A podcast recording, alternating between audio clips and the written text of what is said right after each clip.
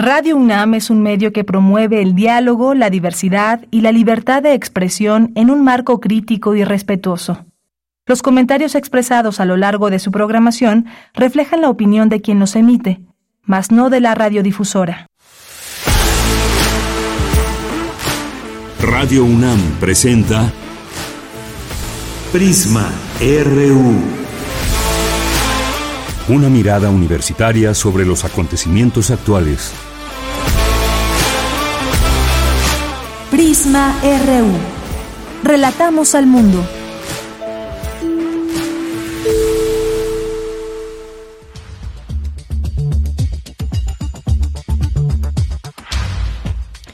Buenas tardes, muchas gracias por acompañarnos en Prisma RU. Estamos iniciando este espacio, una propuesta informativa universitaria para todas y todos ustedes que nos escuchan en este cuadrante en el 96.1 de FM y en www.radio.unam.mx. Tenemos 19 grados en la temperatura, un poco de frío, fresco, mm, una buena parte de la noche lloviendo, la mañana también, el famoso chipi chipi y pues para hoy se esperan también lluvias, así que protéjanse, cuídense, lleven un paraguas y también ya estamos dando paso a esa época del año donde nos enfermamos un poco más que el resto del año por la temperatura sobre todo y los cambios de la misma.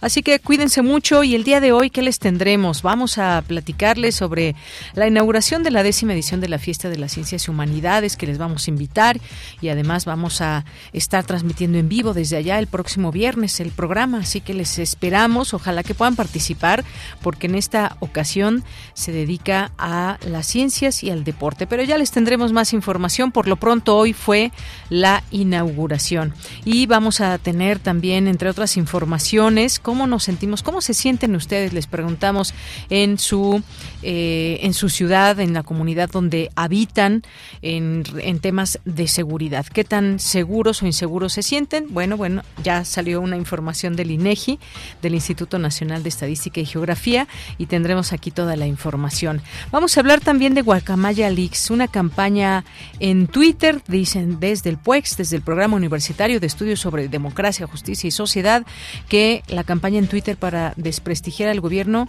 hay aspectos de la cuenta de Twitter que seguir y que preguntarnos de todo lo que ha salido desde Guacamaya Leaks. Vamos a platicarlo con Diego Espitia, que es investigador de Tlatelolco Lab, justamente del PUEX. Les tenemos una invitación desde la eh, Universidad Nacional 3 de febrero de Argentina, un evento que está organizando la UNAM, es el coloquio sobre educación superior para pueblos indígenas y afrodescendientes.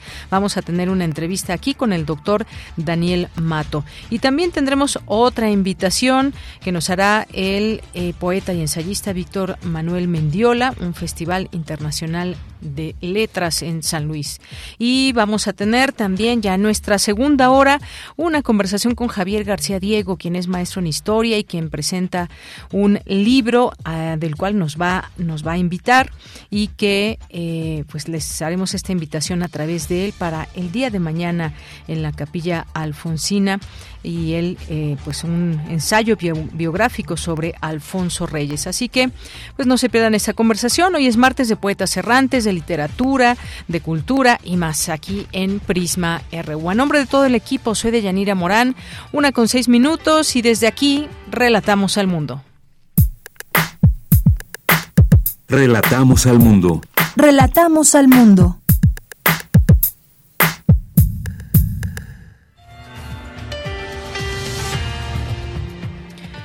En la información universitaria en este día, en este día martes 18 de octubre, con el tema de la ciencia y el deporte, inicia la décima edición de la fiesta de las ciencias y las humanidades. El Alzheimer es una enfermedad degenerativa del sistema nervioso central y una de las principales demencias a nivel mundial. Para conocer más del tema, investigadores hablaron sobre los avances y desafíos de esta y otras demencias. En la obra Por una democracia progresista, debatir el presente para un mejor futuro, Cuauhtémoc Cárdenas busca formular un proyecto de nación donde prevalezca el Estado de Derecho, una economía en crecimiento, educación, erradicación de la pobreza, entre otros. Le tendremos aquí los detalles. En la información nacional, el presidente Andrés Manuel López Obrador informó que esta tarde sostendrá una llamada telefónica con su homólogo de Estados Unidos, Joe Biden, donde podrían hablar sobre la próxima cumbre que se realizará en diciembre en México.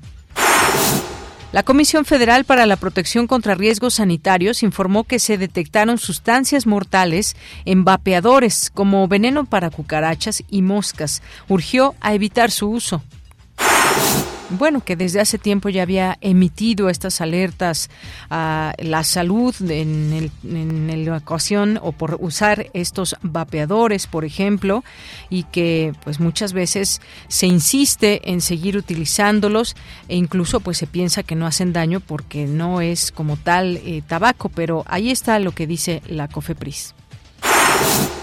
Eric Francisco N. fue sentenciado a 70 años de prisión luego de ser declarado culpable del feminicidio de su pareja sentimental Ingrid Escamilla, luego del caso que provocó indignación por la exposición de la víctima. El Congreso de la Ciudad de México aprobó la ley Ingrid que penaliza con dos a seis años de cárcel a las personas que difundan fotografías de personas asesinadas. Y en la información internacional, Estados Unidos inició el proceso de solicitudes para acceder a los 24.000 permisos migratorios temporales para venezolanos. Esto como parte del pacto cerrado con México para reducir los cruces de migrantes en la frontera. La primera ministra de Reino Unido, Liz Truss, se disculpó por su propuesta económica de reducción de impuestos. Hoy en la UNAM, ¿qué hacer? Qué escuchar y a dónde ir. Hoy tienes una cita con el doctor Mauricio Rodríguez Álvarez en la serie Hipócrates 2.0, coproducción de Radio UNAM con el Programa Universitario de Investigación en Salud. Hoy el programa aborda el tema Nuevos lineamientos COVID y estará como invitada la doctora Daniela de la Rosa. Acompaña al doctor Mauricio Rodríguez Álvarez y sintoniza hoy, en punto de las 18 horas, el 96.1 de FM. ¿Sabías que las bebidas energizantes utilizan sustancias como azúcar, cafeína y vitaminas que incrementan el estado de alerta de las personas estimulando el sistema nervioso, además de mejorar la respuesta inmediata ante el peligro? Sin embargo, una sobredosis de cafeína puede provocar ataques de pánico, estados de agitación, crisis nerviosa y accidentes cerebrovasculares. Conoce más acerca de este tema en el artículo titulado Cuidado con las bebidas energizantes, publicado en la revista Más Salud de la Facultad de Medicina de la UNAM y que se encuentra disponible en su sitio oficial.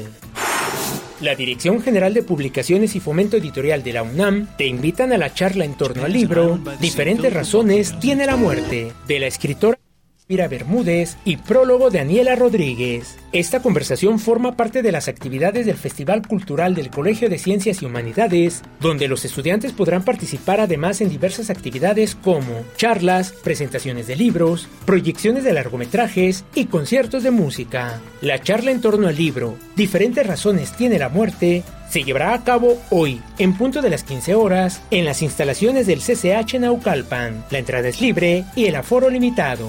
Recuerda llevar tu cubrebocas y respetar las medidas sanitarias recomendadas por los organizadores.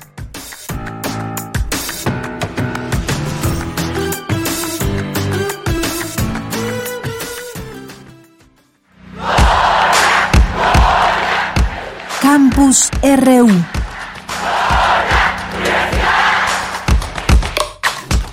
Una de la tarde con 11 minutos entramos a nuestro campus universitario a esta hora y nos vamos con mi compañera Virginia Sánchez. Les decíamos, inauguró ya la décima edición de la fiesta de las ciencias y las humanidades. ¿Qué tal Vicky? Cuéntanos, muy buenas tardes. Hola, ¿qué tal? De ya muy buenas tardes a ti y al auditorio de Prisma RU. Así es, pues del 18 al 23 de octubre se llevará a cabo en formato híbrido, pero predominando lo virtual, la décima fiesta de las ciencias y de las humanidades 2022 y en esta edición el tema central será la ciencia en el deporte. Durante la inauguración en la que estuvieron presentes los titulares de las entidades participantes, el coordinador de la investigación científica William Lee Aladdin señaló la importancia de asociar esta fiesta en el conocimiento de todas las áreas y disciplinas al deporte, principalmente en este contexto postpandémico y en el marco del Año Internacional de las Ciencias Básicas para el Desarrollo Sostenible. Escuchemos. El, el 2022-2023, de, de verano a verano, ha sido declarado por eh, Naciones Unidas y la UNESCO como el Año Internacional de las Ciencias Básicas para el Desarrollo Sostenible y creo que esto es completamente adecuado y atinado. Y es en este contexto que me parece que vale la pena reflexionar un momento sobre la importancia de la generación, el uso responsable y la difusión del conocimiento y la apertura de las puertas de la educación superior y del conocimiento a las nuevas generaciones, porque esa es la única manera en la que vamos a poder resolver tantos problemas que tenemos hoy en el mundo, desde económicos hasta medioambientales, sociales, demográficos y de toma de conciencia colectiva de lo que hay que hacer para resolverlos. Por su parte, Guadalupe Valencia, coordinadora de humanidades de la UNAM, destacó la alianza que se da entre la investigación científica y la investigación en ciencias sociales y humanidades para hacer de este evento uno de los más productivos. Escuchemos y en esta ocasión con el deporte UNAM y toda la potencia que tiene, pues convertimos todas nuestras formas de hacer y de difundir conocimiento, las convertimos en una fiesta, una fiesta que durará una semana y que después, como las buenas fiestas, dejará memoria, rastros, pero sobre todo ímpetus para seguir explorando juntos formas de vinculación lúdicas divertidas, interesantes, apasionantes para el resto de nuestra vida en esta nuestra gran casa común que es la Universidad Nacional Autónoma de México. En tanto, Alejandro Fernández Varela Jiménez, director general de Deporte Universitario, detalló algunas actividades desarrolladas con todas las dependencias participantes diseñadas en cuatro ejes. Escuchemos.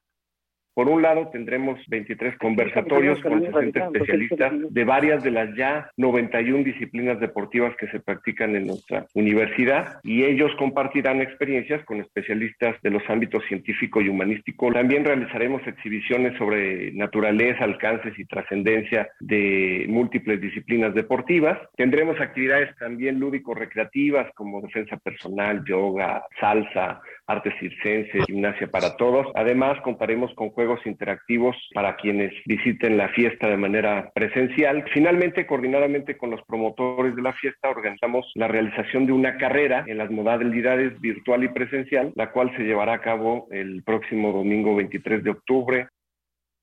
Y bueno, pues toda la programación de esta décima fiesta de las ciencias y humanidades, deportes y ciencias se puede consultar y seguir en las redes sociales de divulgación de la ciencia UNAM. Ella, esta es la información.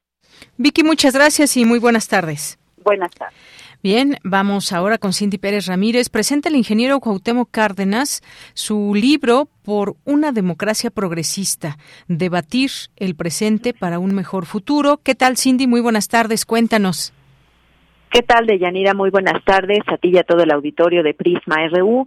En este texto, el ex jefe de gobierno capitalino y ex candidato presidencial Cuauhtémoc Cárdenas hace una revisión crítica de la historia de México para debatir el presente. Analiza desde la primera constitución promulgada en plena guerra insurgente hasta las más recientes reformas a la Carta Magna vigente.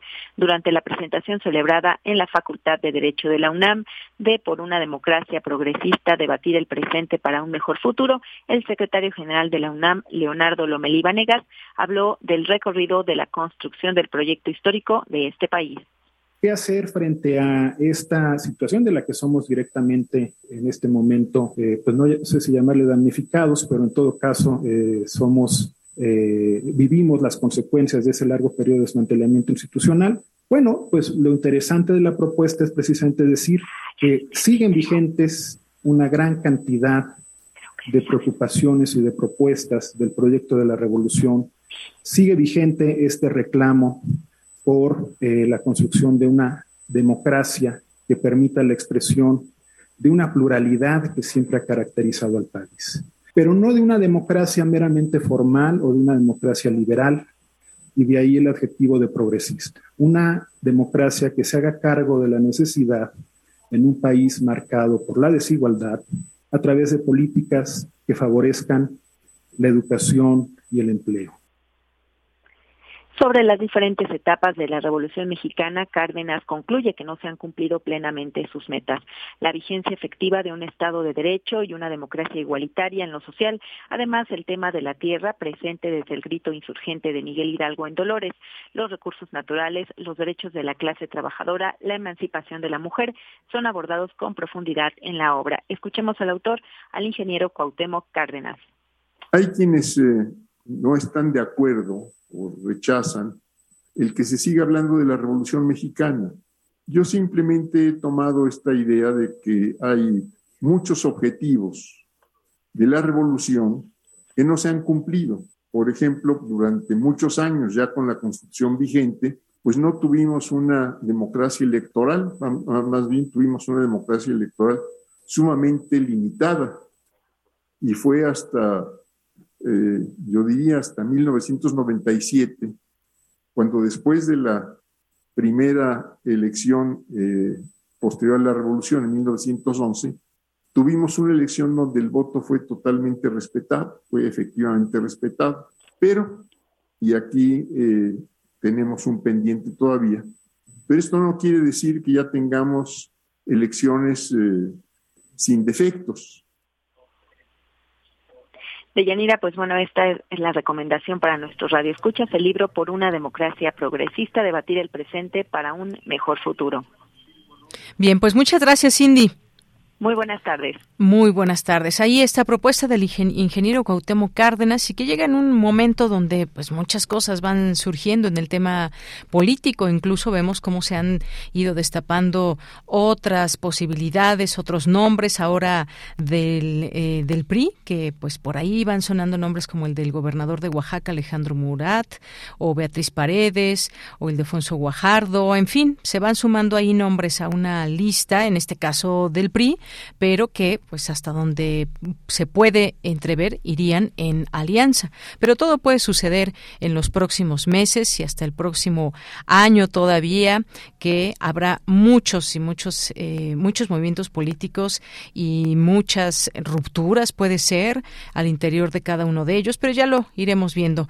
Por lo pronto nos vamos a la siguiente información con mi compañero Luis Fernando Jarillo, porque 64.4 de la población de 18 años y más que reside en ciudades de México, en 75 ciudades en particular, considera que es inseguro vivir en su ciudad, cuáles son, son estos elementos y qué ciudades son o cuáles son las más seguras.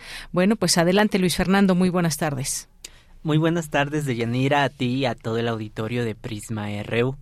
Durante septiembre de 2022, el 64.4 de la población de 18 años y más considera que en su ciudad hay inseguridad. Así lo muestran datos de la Encuesta Nacional de Seguridad Pública Urbana ENSU, elaborada por el Instituto Nacional de Estadística y Geografía. Por este motivo, 54% de la población encuestada cambió su hábito de llevar cosas de valor por temor a ser víctima de la delincuencia. Los datos muestran una disminución ligera de la percepción de inseguridad respecto al mes de junio y también respecto a marzo de 2020, la última medición antes de la pandemia de COVID-19, cuando 73% de las personas consideraron su ciudad insegura. Esta encuesta se enfoca en la medición de percepciones y experiencias sobre la seguridad pública en zonas urbanas, ya que la mayor parte de los casos de victimización en el país, de acuerdo al propio INEGI, ocurren en zonas de mayor eh, densidad poblacional, esto es, ciudades. Se encuestó a 27.000 viviendas y participaron 75 ciudades distribuidas en las 32 entidades federativas, con la Ciudad de México dividida en 16 demarcaciones territoriales mientras que en promedio el pasado mes de septiembre 75% de los hombres consideraron su ciudad insegura, la cifra se eleva hasta 70.5% para las mujeres. En marzo de 2018 la percepción de inseguridad tuvo un pico más alto eh, o su pico más alto histórico eh, pues 81% de las mujeres consideraron su ciudad insegura, mientras que eh, la cifra bajó a 71% en el caso de los hombres. Más del 90% de los habitantes de Zacatecas y Ciudad Obregón considera inseguras aquellas ciudades.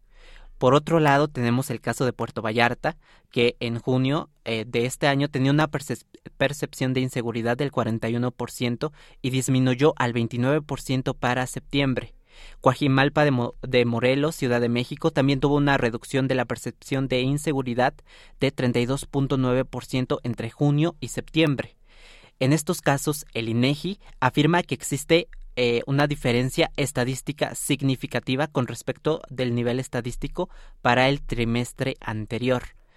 En septiembre de 2022, 73.6 de la población eh, mayor de 18 años señaló sentirse insegura en un cajero automático localizado en la vía pública, mientras que el 67.4% se sintió insegura en el transporte público. La encuesta también pudo medir la percepción de las autoridades. Destaca que más del 90% de habitantes de Piedras Negras, Coahuila, considera al ejército y la marina efectivos, mientras que en Ciudad Juárez la percepción de efectividad de las Fuerzas Armadas fue de poco más de 50%. Este es mi reporte de Yanira. Bien, pues muchas gracias Luis Fernando, muy buenas tardes. Hasta luego. Bien, pues esto hay que tomarlo en cuenta, solamente es en septiembre y esta percepción que se tiene por las vivencias que nos toca vivir muchas ocasiones y ahí cómo bajan o suben los porcentajes en distintas ciudades o incluso colonias como en el caso de la Ciudad de México. Bien, pues vamos a continuar con la siguiente información, una, nuestra primera charla. Tu opinión es muy importante. Escríbenos al correo electrónico prisma.radiounam@gmail.com.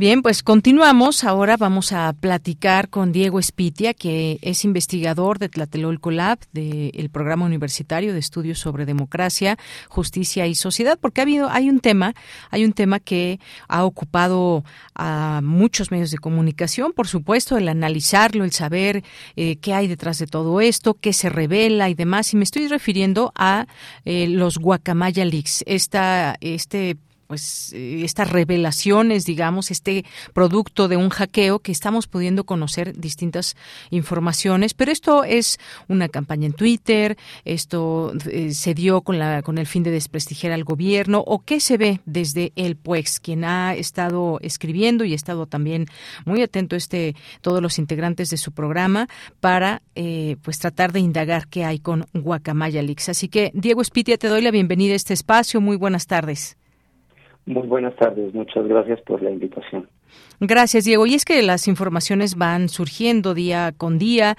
Eh, pues, algunos momentos nos enteramos de Guardia Nacional, Pemex, Marina o empresarios de Estados Unidos que estarían involucrados en Huachicol. Todos estos, de pronto, titulares que suenan muy, eh, muy alarmantes o que nos, nos preocuparía saber que, pues, imagínate que esté metido ahí eh, importantes em, empresas como para estatal, por ejemplo, de Pemex o la Marina, empresarios de Estados Unidos en el Huachicol. Y bueno, pues lo mejor siempre es tratar de analizar todo esto. Y en principio te preguntaría, Diego, pues tu opinión sobre esto que ha sucedido desde hace algunos días ya, un par de semanas que se dio a conocer esta información de Guacamaya, quién es este grupo, no nos quedan claras todavía muchas cosas, pero en general vamos a hablar para irnos poco a poco algunos algunos temas de lo que han visto desde el PUEX a través del laboratorio este Tlatelolco Lab. Cuéntanos un poco sobre este tema. Sí, pues eh, lo, lo, primero en lo que quiero hacer como énfasis es que hay dos cosas que son muy diferentes, con que parecen mucho, pero son muy diferentes. Una es efectivamente el hackeo que ocurrió a la Sedena, eh, y de ese pues hay lo que se ha denominado como Guacamaya Leaks, que, que en principio eh, estamos como apenas enterándonos de lo que ha pasado, pero aparte de este hackeo hubo un aprovechamiento en Twitter en particular para eh, suplantar o para hacerse pasar en particular una cuenta de, de Twitter para hacerse pasar por eh, la cuenta oficial del grupo Guacamayas, que es el que eh, se atribuyó el hackeo a la Sedena, para eh, con una intención muy clara de atacar al, al gobierno eh, actual. Eh, nosotros nos enfocamos justamente en el análisis o en el estudio de esta cuenta porque nos llamaron la atención muchas cosas eh, respecto a la dinámica que tenía esta cuenta. Eh, por ejemplo, la cuenta fue abierta el 11 de noviembre, de perdón, el 11 de septiembre, pero estuvo inactiva eh, casi eh, 15 días en los que no hizo nada y su primer eh, tweet fue un tweet que salió dos horas después de eh, que el comunicador Carlos Loret hizo una una publicación en su canal de YouTube donde daba a conocer eh, el primer como hallazgo de este de, este hackeo. Entonces, como que llama mucho la atención el hecho de que la cuenta haya salido dos horas después de esto, a pesar de que se creó 11 días antes, y su primer tweet fue para agradecerle a Carlos Loret. Entonces, a partir de ahí, eh, hay una serie de figuras, eh, pues, de reconocidas a, nivel nacional, que empiezan a retomar eh, las publicaciones de esta cuenta con un interés político y pues desvían la, la, o, se aprovechan del hecho que es el hackeo para empezar a politizar, a politizar la, la, conversación en Twitter. Y en particular, pues esta cuenta muy rápidamente eh, es eh, detectada como una cuenta que tiene lo que nosotros llamamos comportamiento anómalo, es decir, que hace muchos retweets en un tiempo muy corto, o sea, en promedio hacía retweets cada cuatro segundos. Eh, además, los le hizo retweets justamente a estas personas como a eh, por ejemplo, a Carlos Loret le hizo un total de 12 retweets. El 80% de sus mensajes fueron retweets, lo cual habla de una intención de amplificar eh, contenido de otros y no tanto de amplificar su propio contenido. Y pues cuando esto se da a conocer muy rápido, el, el grupo de Guacamaya eh, sale a decir que ellos no tienen cuentas en Twitter, que esa es una cuenta anónima. Todavía está un par de días por ahí dando vueltas hasta que finalmente se suspende. Y pues lo que nosotros damos cuenta en, este trabajo que recién hemos presentado es justamente el, el aprovechamiento de un hecho concreto para con, con un fin político. Así es. Eh, Diego, pues sí, ir, finalmente es importante ver hacia dónde nos lleva toda esta información, pero también, sin duda alguna, hacernos las preguntas que se tienen que hacer y que es, ¿hay un interés político en todo esto? Digo, creo que, creo que más allá de todo, por supuesto, creo que la, la, respuesta es más que, más que obvia. Ustedes publicaron un hilo interesante hace unos días también a través de su cuenta del PUEX UNAM. Dice, falta mucho por saber acerca del origen, el contenido y los motivos del hackeo a la Sedena. Sin embargo, este hecho provocó la puesta en marcha de una campaña digital en Twitter de un grupo de actores políticos y periodistas para atacar al gobierno. Esto que ustedes mencionan como una afirmación, eh, actores políticos y periodistas para atacar al gobierno, digamos que cuáles son los, los fundamentos más allá de esto que nos explicas, que hay una cuenta en particular, un periodista al que le retuitean, al que le retuitean o le dan las gracias a través de esta cuenta cuenta que finalmente se dio a conocer, que si es falsa o no, pero surgió, digamos que con todo este, con todo este ruido que se empezó a hacer del hackeo, e incluso pues está un, texto en inglés donde le agradecen a este periodista. Pero ¿qué más han encontrado eh, sobre eh, todo esto? ¿Cómo se ha manejado? Porque no estamos analizando aquí si son verdad o no todos estos, estos temas, porque me parece que hay documentos que lo pueden avalar de cierta manera, pero estas intenciones que puede haber en el ámbito político o incluso periodístico. Sí, digamos, creo que el ejemplo en este caso sería que em, esta cuenta, por ejemplo, se sumó al hashtag AMLO Rey del Cash, que fue un hashtag que estuvo circulando en Twitter para promocionar el libro eh, de Rey del Cash. Entonces, eh, cuando no, es, decir, otra vez es como una cuenta que se supone está eh, haciendo un trabajo de dar a conocer sus mm, hackeos, se sube a un hashtag eh, que tiene pues otra intención muy diferente, que es la de promocionar un libro. eh, y por supuesto, ese tipo de, mm, de eh, normalmente ese tipo de hashtags no se dan eh, o, tienen detrás toda una estructura de amplificación, pues. O sea, el, el, la manera en cómo esa conversación se desarrolla en Twitter, pues se hace en general de, con, estrategias detrás para que crezca, para que se vea. eh, para que llegue a, ser trending topic. Y eh, pues esta cuenta se inserta justo, justamente en este en este eh, caso en particular dejando a un lado su interés que era el de dar a conocer la información del hackeo de Sedena o de em, pues sí exponer sus hallazgos o sus pues sí sus hallazgos, sus, sus, sus, encuentros en, en, en el hackeo o en la filtración de la información. Así es. Y bueno, otra cosa que también eh, pues ustedes observaron es que si bien en las primeras publicaciones de esta cuenta Guacamaya Hack simulan ser neutrales o apartidistas, entre los tweets con mayor difusión destacan aquellos que buscan desprestigiar al presidente usando ciertos hashtags, que sabemos que es también cómo funciona en este caso la red social de Twitter.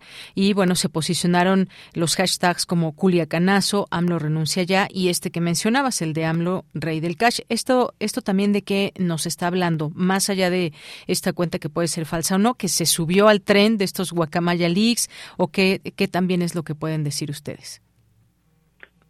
Sí, pues eh, nuevamente el, el, hecho que la cuenta eh, haya empezado a difundir contenido político cuando se supone que es de una eh, de un grupo de activistas, como se le conoce a esos grupos en, en, la internet, pues llama mucho la atención porque ya cuando se meten en temas como muy políticos, eh, pues eh, eh, se hace evidente esta intención.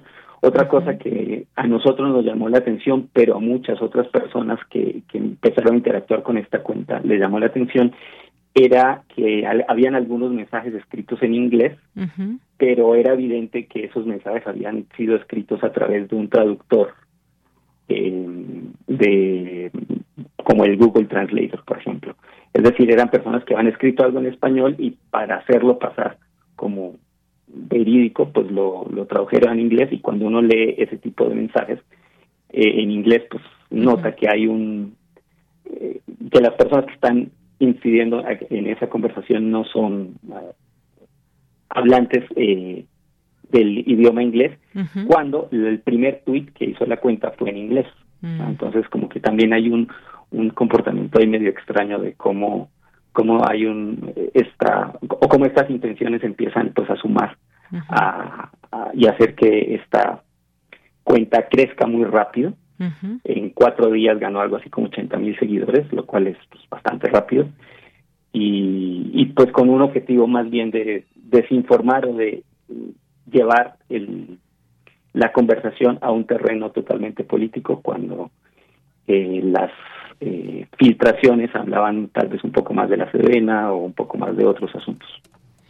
Bien, pues sí, todo esto hay que hay que mencionarlo también eh, con respecto a la autenticidad o no de esta cuenta en su momento, pero que se hizo popular rápidamente, como bien mencionas, y que fue además amplificada o retuiteada o eh, pues mirada por parte de personajes también de oposición con un alto número de seguidores. Y es justamente cómo funciona Twitter.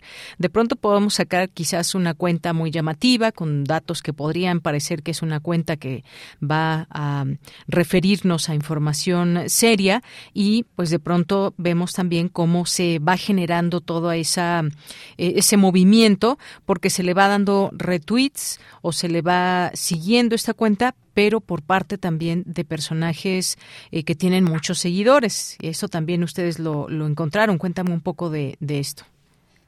Sí, eh, justamente cuando empezamos a ver eh, quiénes retuiteaban la cuenta y eh, a quiénes retuiteaba Guacamaya Hack, pues aparecen una serie de personajes que están eh, en la oposición y entonces también se nota que de, esta manera la, cuenta tiene pues un sesgo, ¿no? está sesgada hacia amplificar las opiniones de la oposición, pero eh, haciendo pues este eh, como énfasis en el digamos en la e, e, en cosas como lo mencionamos antes el rey del cash o el culiacanazo es decir en, narrativas que eh, han sido construidas con la intención de eh, em, pues desprestigiar al gobierno Bien, pues sí, todo esto también que forma parte de ello. Hoy sí vemos esta cuenta de Guacamaya Hacks, pues es una cuenta que está suspendida, pero hay otra, no sé si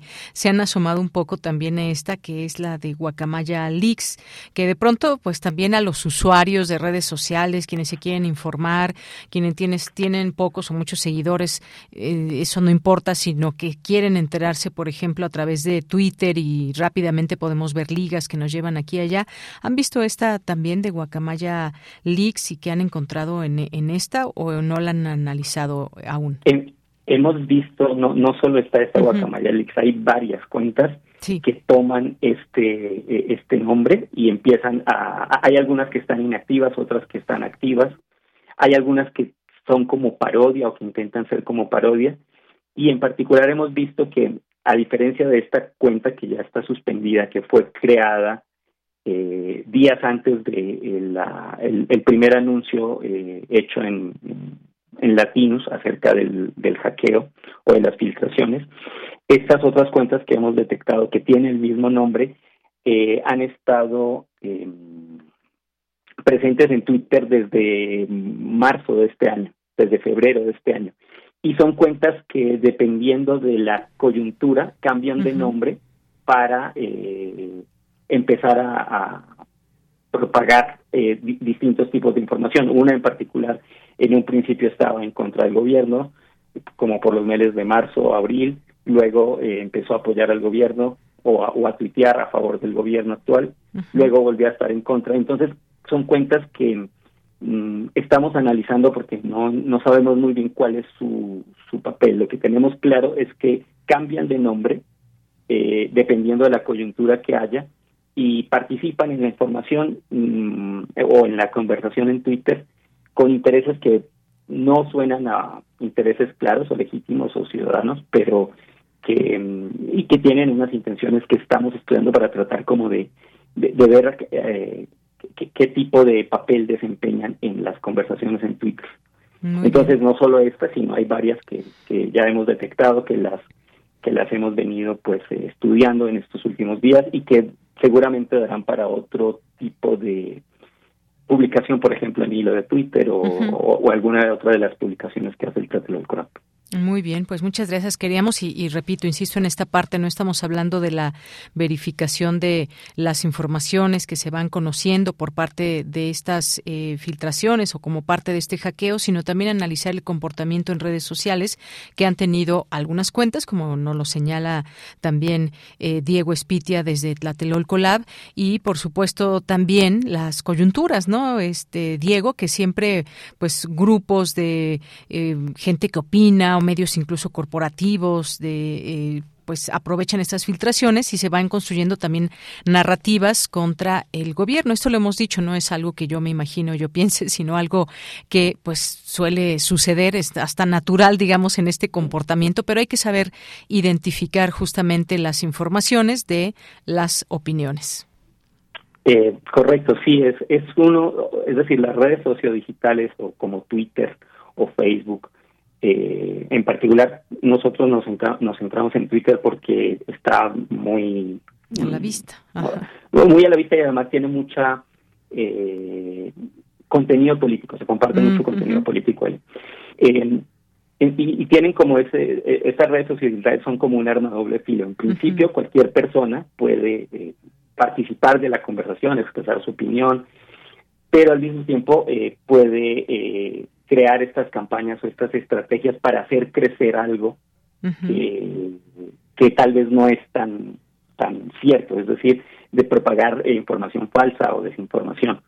Y entonces nosotros como ciudadanos y como personas que estamos usando estas redes, tenemos que ser muy cuidadosos del tipo de información que consumimos y que compartimos en, en, la, en, en las redes sociodigitales, porque eh, tenemos esta creencia de que si, así como hace 20 o 30 años, si algo salía en televisión, nosotros dábamos por hecho que era cierto, pues ahora como que decimos, bueno, si sale en redes, sociales, y además viene de un influencer, de una persona que tiene muchos seguidores, pues debe ser cierto. Y a veces estas personas, pues puede que sea que caigan en la trampa de una información falsa o puede ser que hagan parte de estrategias para propagar información falsa desinformación. Entonces, sí tenemos que ser muy críticos de la manera en cómo consumimos noticias o información en redes sociales, porque detrás de las redes hay muchísimas estrategias para hacer crecer hashtags o para propagar información, eh, hacer pasar por válidas cuentas que luego no lo son, como en este caso. En fin, hay muchísimas estrategias y eh, pues nuestro deber es como ser muy críticos en el tipo de información que consumimos y que compartimos en redes sociodigitales. Claro, pues sí, detrás de un nombre o un sobrenombre, pues no sabemos quién esté detrás de una cuenta. Algunas son verificadas, algunas otras cuentas podemos rápidamente saber si son reales o no, si hay alguien detrás, o pero pues muchas veces eh, son nombres que se ponen, sobrenombres, apodos y demás, y no sabemos exactamente quién está generando esta información. Digo, Espitia, muchas gracias por estar en Prisma RU de Radio UNAM. Muchas gracias a ustedes. Hasta luego, muy buenas tardes. Hasta luego, buenas tardes. Fue Diego Espitia, investigador de Tlatelolco Lab del Programa Universitario de Estudios sobre Democracia, Justicia y Sociedad. Continuamos. Queremos escuchar tu voz. Síguenos en nuestras redes sociales. En Facebook como Prisma RU y en Twitter como arroba PrismaRU.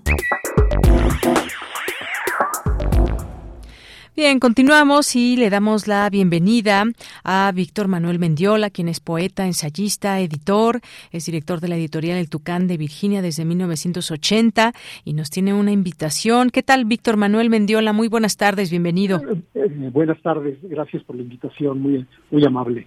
Pues gracias a ti, Víctor. Cuéntanos de este Festival Internacional de Letras en San Luis. Hay poetas, habrá poetas internacionales. ¿Cuándo se lleva a cabo? Invítanos, por favor. Mira, el Festival Internacional eh, Letras de San Luis se va a desarrollar del lunes 14 de noviembre al viernes 18 del mismo mes de este año y van a participar autores muy interesantes, muy importantes, eh, que representan no solo la literatura en este momento, sino la literatura eh, muy este, rigurosa y notable del momento. O sea, me refiero, en primer lugar, a Ida Vitale, a eh, Luis García Montero, a eh, Luis Alberto de Cuenca, eh, Juan Manuel Roca, que es un poeta colombiano, Ida Vitale es la gran poeta uruguaya de este momento, que ha recibido premios importantísimos, el Cervantes, el Reina Sofía. Además viene un poeta norteamericano que tiene el premio Pulitzer, que es Forrest Gander, una poeta alemana, Mónica Ring, que también tiene premios muy, muy eh, significativos en, Alemania y en la lengua alemana. Eh, Raúl Zurita, que también es premio eh, Reina Sofía, que es uno de los poetas latinoamericanos de este momento más interesantes y notables. Y por el lado mexicano van a participar Marco Antonio Campos, que es un poeta con una enorme trayectoria, con una con, una poesía singular y además también con una obra crítica y de traducción muy significativa. Además, eh, eh, eh, participará por parte de México Verónica Volkov, Silvia Tomasa Rivera, Javier Sicilia, Armando González Torres, María Rivera, Margarito Cuellar, que es un poeta de significación nacional, pero que es un poeta de San Luis Potosí, y básicamente ese es el, el, conjunto de poetas que van a participar. Todos tienen una trayectoria notable, todos tienen distinciones eh, eh, de primer orden y eso hace que el conjunto del festival, eh, creo yo, va a tener una, un peso literario indiscutible. Muy bien, pues sí, efectivamente, poetas nacionales e internacionales que asistirán a este Festival Internacional Letras en San Luis, por supuesto, allá en San Luis Potosí, en la capital, que además... bueno, está hecho por el, gobierno de la capital, eh, impulsado por el gobierno municipal de la capital y en particular por el presidente eh, municipal eh, Enrique Francisco Galindo, que eh, tiene un, eh, ha realizado muchas actividades para tratar de reanimar la vida de la, de la capital de ese estado, pero que además le ha dado una importancia muy grande a la vida cultural eh, en dos sentidos. Por un lado, como, como un instrumento de, de devolverle a, la sociedad eh, la actividad no eh, diaria y económica y, social necesaria, pero por otra parte con la conciencia muy fuerte de la cultura juega un papel fundamental en el progreso de, nuestra sociedad y, en el progreso de una ciudad. Entonces, em, me parece que es muy interesante el punto de vista eh, del alcalde, eh, del presidente municipal y de lo que se está haciendo en términos eh, de animación, de reanimación de la vida económica, social y cultural, y en particular cultural y literaria en San Luis. Muy bien, bueno, pues dejamos esta invitación porque cuando se va a llevar a cabo falta todavía, es en noviembre. Estamos a un mes prácticamente, va a arrancar el 14 de noviembre, el lunes 14 de noviembre, y terminará el 18 de noviembre de este año.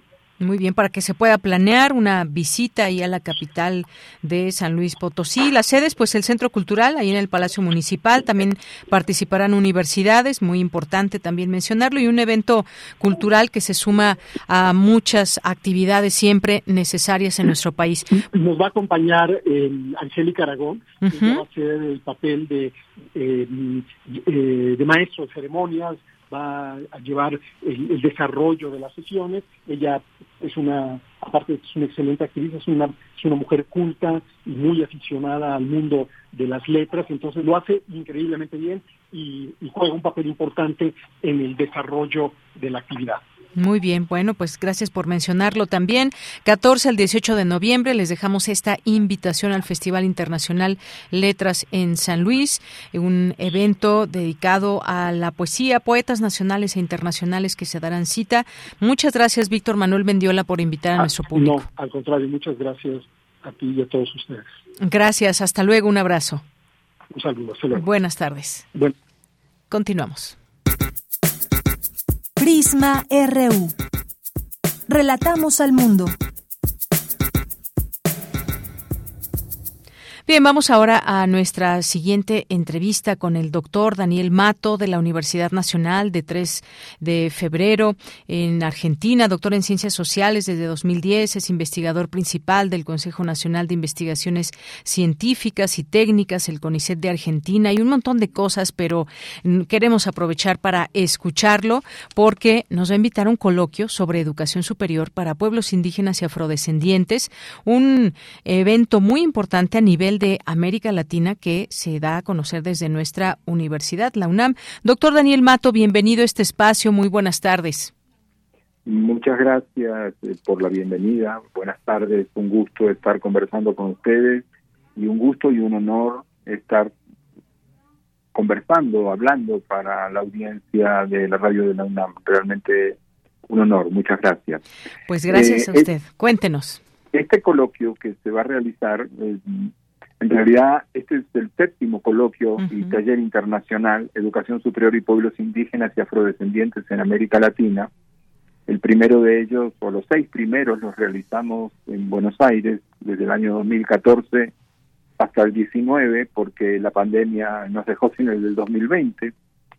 Y ahora vamos a realizar el séptimo acá en México, en la UNAM. Se, se va a hacer cargo de la organización del mismo el programa universitario Diversidad Cultural e Interculturalidad.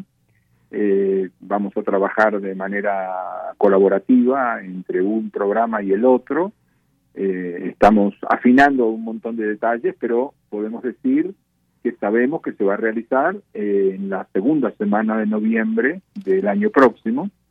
la costumbre es que hagamos todo esto con preparativos de largo plazo, lo hicimos así cada año, eh, los coloquios los organizamos eh, más allá de que los impulsa o los impulsaba nuestra universidad y en esta ocasión junto con la UNAM en el marco de una red que hemos construido que se llama Red Interuniversitaria Educación Superior y Pueblos Indígenas y Afrodescendientes en América Latina. Y esta red actualmente cuenta con la participación de equipos de 60 universidades de 10 países de América Latina. Hay otros equipos o hay equipos de otras universidades de México que participan del mismo también, y bueno, varios de Argentina, de Colombia, de Brasil, de Nicaragua, de Guatemala, pues no me voy a acordar ahora los 10 países. Pero en efecto creo que la importancia de esto es que moviliza, pone en contacto a equipos que están trabajando no solo en este tema como tema de estudio, sino como tema de intervención en nuestras sociedades y en nuestras universidades. Son, somos equipos que además de investigar sobre el tema, además de organizar actividades docentes y de comunicación pública, procuramos lograr transformaciones en nuestras universidades para asegurar los derechos educativos de personas y comunidades de pueblos indígenas y afrodescendientes que lamentablemente en América Latina, sin excepción de país, pese a que estos derechos están consagrados en instrumentos internacionales y en las constituciones nacionales, cuando llegamos al espacio en el que deberían concretarse salud, justicia, educación y un sinfín de otros espacios, nos encontramos con que no son suficientemente garantizados ni por los estados ni por las instituciones. Entonces también nos mueve este tipo de afán. Muy bien. Y en ese sentido, le agrego solo una cosita. Sí. Eh, eh, y en ese sentido quiero destacar que para nosotros es motivo de especial satisfacción y un honor que este séptimo coloquio se organice desde la UNAM y lo haga específicamente el programa universitario de diversidad cultural e interculturalidad, porque este programa es probablemente eh, el más ambicioso y el de mayor alcance en toda América Latina en este tema. Así que es, es fantástico que podamos hacerlo acá y, en este y en estas condiciones con digamos con unos socios tan extraordinarios Claro, y es fantástico también que nos invite usted de viva voz a este séptimo coloquio y taller internacional de educación superior y pueblos indígenas y afrodescendientes en América Latina, porque siempre hay muchos, hay muchos desafíos. Esto nos estamos adelantando es para el próximo eh, noviembre, y es que poner en la mesa todo esto, diversas formas de racismo y discriminación racial persisten en los sistemas de educación superior en pleno siglo XXI. Algunas de ellas se expresan abiertamente en comportamientos, conductas y actitudes personales que resultan visibles, pero otras son de carácter estructural o sistémico y resultan prácticamente invisibles o están normalizadas formando parte de una vida cotidiana. Así que hay muchos desafíos en este en este sentido, doctor. Sí, efectivamente, como usted dice, hay muchos desafíos y precisamente eh, que lo que nosotros vamos a conversar y, vamos a, exponer ante el público tan amplio como el que quiera concurrir, porque estos eventos son abiertos al, público en general, desde luego especialmente al público universitario, pero también a públicos que están interesados porque están relacionados con pueblos indígenas o comunidades afrodescendientes o funcionariado de los estados que debería estar eh, debería tener mejor formación en estos temas, digamos, que la que en la práctica tienen eh, y, queremos contribuir a ello. Y fíjese qué interesante, ¿no? Hoy por hoy, eh, el común de la gente suficientemente informada, no estoy hablando de especialistas, no tiene ninguna duda de que nuestras sociedades, me refiero a todas las sociedades contemporáneas, pero especialmente las de América Latina, son culturalmente, socioculturalmente complejas, son diversas a su interior se las podría llamar pluriculturales o no, pero como mínimo tenemos que reconocer que son muy diversas, muy complejas. Sin embargo, excepto algunas iniciativas en particular, las universidades de América Latina forman profesionales monoculturales, es decir, lo forman en una sola tradición de pensamiento, en una sola tradición de ejercicio profesional y lo que es aún más grave dentro de todo esto, en algunos casos, eh, bueno, en todos los casos es grave, pero puede expresarse con propiedad, lo forma monolingüísticamente en estados, en sociedades, en las cuales están vivas muchas lenguas de los pueblos indígenas. Entonces, ahí se crean unas brechas que son muy complicadas y que ahí es donde, digamos, eh, el racismo se invisibiliza y se desliza en nuestras vidas cotidianas porque está, está naturalizado. yo soy eh, un una persona zapoteca y voy al médico y el médico ni sabe nada de los zapotecos, ni mucho menos habla zapoteco, pues saber cómo me las amaño, ¿no? Y este tipo de problemas los tenemos en todos los campos, los tenemos y son muy graves en el campo del derecho, del ejercicio de los derechos. No estoy hablando solo de México, estoy hablando del Río Grande hasta Tierra del Fuego, de todo este continente. Y más al norte también los tienen, pero bueno, no nos ocupamos de ellos. Claro, y partir desde esa educación justamente, doctor, porque hay propósitos que se han enmarcado en las recomendaciones de la declaración final de la tercera conferencia regional de educación superior 2018, que hizo varias eh, recomendaciones y destacó, entre otras cosas, por ejemplo, la formación de docentes interculturales bilingües para todos los niveles de los sistemas educativos, que es un deber prioritario en la educación superior, entre otros, y siempre pues hablar de estos temas desde la educación y cómo generar estos cambios me parece muy importante y se pone en este coloquio justamente eso al centro y las posibilidades que hay para dar pasos importantes desde la comprensión, me parece. Eh, está usted excelentemente informada, le confieso que me tiene impresionado porque me entrevistan con frecuencia, pero no siempre encuentro entrevistadores o entrevistadoras tan informados está usted absolutamente en lo correcto y en, la manera de interpretar la problemática, pero además en cuanto a que al foco del séptimo coloquio va a ser precisamente formación de docentes, no solo de docentes interculturales bilingües, sino de docentes en general, porque incluso quienes no van a trabajar en escuelas eh, que están, digamos, formalmente denominadas como educación intercultural bilingüe, deben tener como mínimo una formación intercultural, ojalá que también bilingüe.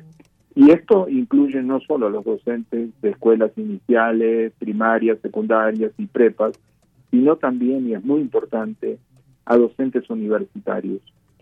porque Docentes universitarios y universitarias. Porque las universidades históricamente han, lamentablemente, sido parte de la construcción de este mundo racista del que todos y todas formamos parte.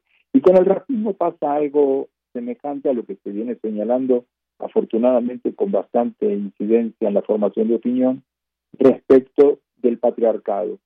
Es imposible estar fuera de una u otra ideología que son eh, constitutivas de nuestras sociedades.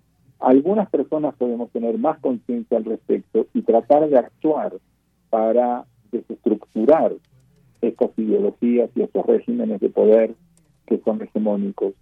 Pero incluso quienes estamos conscientes de eso no, no escapamos, no escapamos. Y el problema es grave porque las universidades a lo largo de la historia han legitimado, han eh, reproducido y naturalizado este racismo monocultural, podríamos llamarlo también supremacismo eurocéntrico. Y lo han hecho sin que necesariamente quienes trabajamos en ellas seamos racistas como personas, pero resulta que formamos parte de un eslabonamiento de reproducción del racismo. Y si no tomamos conciencia y, digamos, tratamos de desarmarlo, y lo que tiene que ver precisamente con la declaración de la CRES que usted mencionaba, eh, pues va a seguir reproduciéndose tal cual.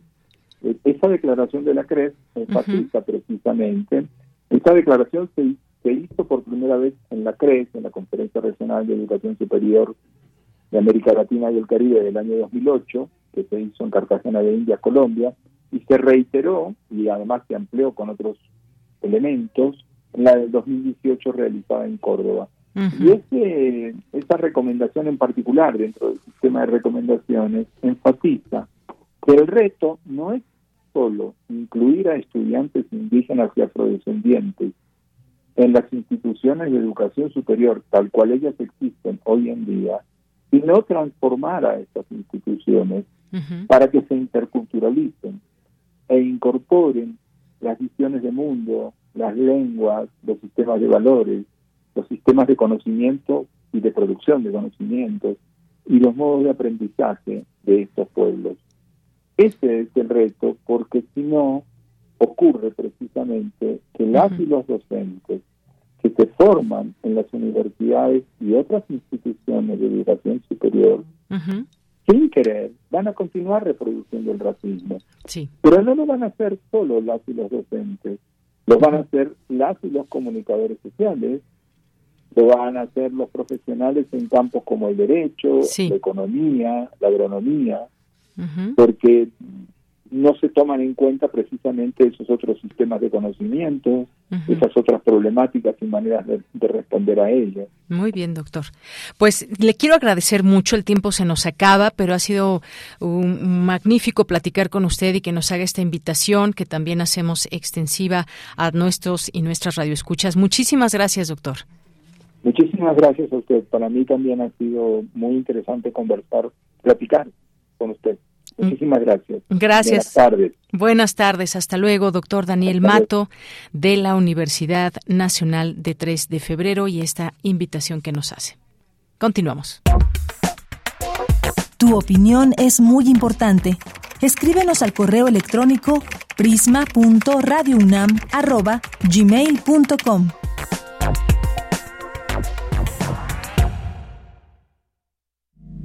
Cultivemos el gusto por el arte escrito y el ejercicio de la imaginación al lado de María Ángeles Comezaña en Al compás de la letra.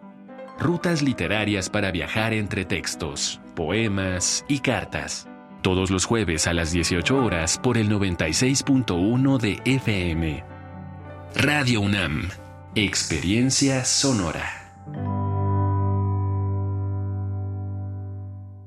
En 2021 participaron más de 6 millones de niñas, niños y adolescentes. ¿Quieres conocer qué opina la niñez y la juventud acerca de los temas de la sociedad? Es momento de generar política desde la voz de los más pequeños y convertirlas en acciones. Como partido, fomentamos la participación ciudadana desde la niñez. Estas opiniones serán tomadas en cuenta. Construiremos políticas públicas y legislativas para que vivas mejor. La voz de las y los niños y adolescentes es muy importante para el Partido de la Revolución Democrática. Puedes conocer los resultados en www.ine.mx. Los nazis crearon las metanfetaminas para convertir a sus soldados en seres incansables y deshumanizados. Bajo su efecto, el ejército nazi inicia la peor guerra de la historia y crea los campos de exterminio. Hoy el cristal se usa para controlar la mente de jóvenes que buscan placer y la de jornaleros y maquiladores que buscan energía para trabajar día y noche. Busca la línea de la vida. 800-911-2000. Para vivir feliz, no necesitas meterte nada. Gobierno de México. Conciencia, Psicología y Sociedad. Sexta temporada. Todos los lunes a las 6 de la tarde por el 96.1 de FM y por internet en radio.unam.mx. Con nuevas especialistas e investigadores en la ciencia psicológica. Radio UNAM. Experiencia sonora.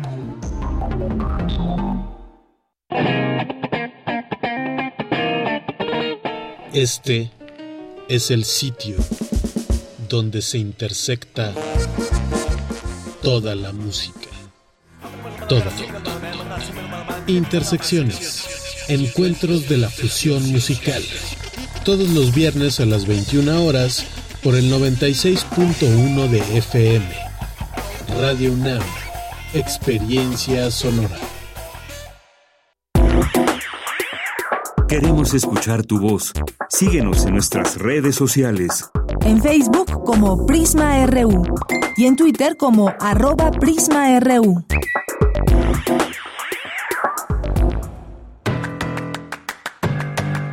Mañana en la UNAM, ¿qué hacer? ¿Qué escuchar? ¿Y a dónde ir? Del primero al 30 de octubre se lleva a cabo el programa Doctubre MX, festival que promueve, difunde y fomenta el cine documental contemporáneo y que se ha posicionado como uno de los festivales del género más importantes de Iberoamérica. Podrás disfrutar de ocho películas que se proyectan en la sala Lumière de la Casa del Lago Juan José Arreola. Consulta la cartelera completa en el sitio oficial casadelago.unam.mx. Como parte del Festival de Cultura del Colegio de Ciencias y Humanidades, se llevará a cabo el taller en línea Tips de Escritura, que será impartido por los escritores Alberto Chimal y Raquel Castro. El cupo es limitado a 10 personas por cada plantel del Colegio de Ciencias y Humanidades. Este taller se llevará a cabo el jueves 20 de octubre, de 13 a 14.30 horas, a través de la plataforma Zoom. Para mayores informes e inscripciones, consulta las redes sociales de Libros UNAM. El Museo Universitario Arte Contemporáneo te invita a la presentación del catálogo que acompaña a la exposición Una modernidad hecha a mano. La presentación estará a cargo de Ana Elena Malet y se llevará a cabo el próximo sábado 22 de octubre al mediodía en el auditorio del Museo Universitario Arte Contemporáneo. No olvides llevar tu cubrebocas. Para Prisma RU, Daniel Olivares Aranda.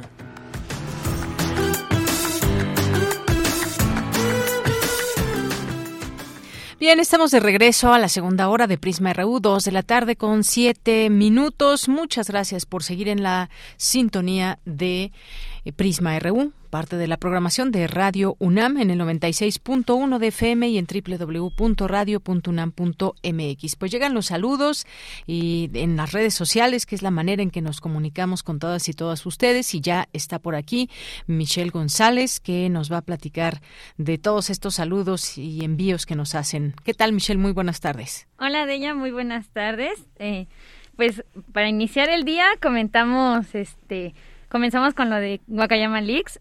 Guacamaya Leaks.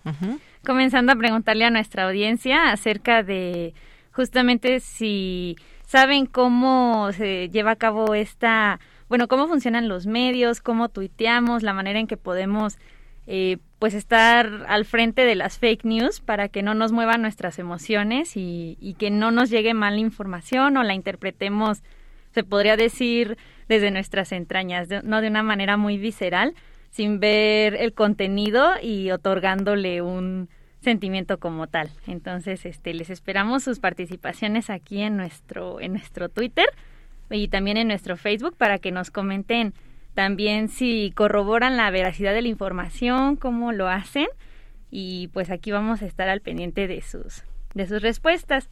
Jorge Morán Guzmán nos manda saludos y nos dice que continúa atenta, atento a la situación en general y que seguirá luchando contra la violencia que ha golpeado a su familia. Muchas gracias por sus comentarios. Eh, también tenemos eh, un mensaje de David Castillo Pérez que nos dice, hola, buenas tardes a todos los que hacen posible el gran noticiero de Prisma RU y muy buenas tardes a todos los radionautas que tienen el buen gusto de oírlo.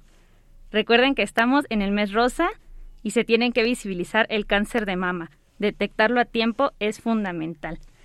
Y sí, justamente también sobre eso, la Gaceta UNAM eh, sacó justamente en su portada el libro de Jódete Cáncer, entonces también les invitamos a que chequen las redes sociales de la Gaceta UNAM y ya les estaremos compartiendo el enlace para que puedan leerla de manera digital.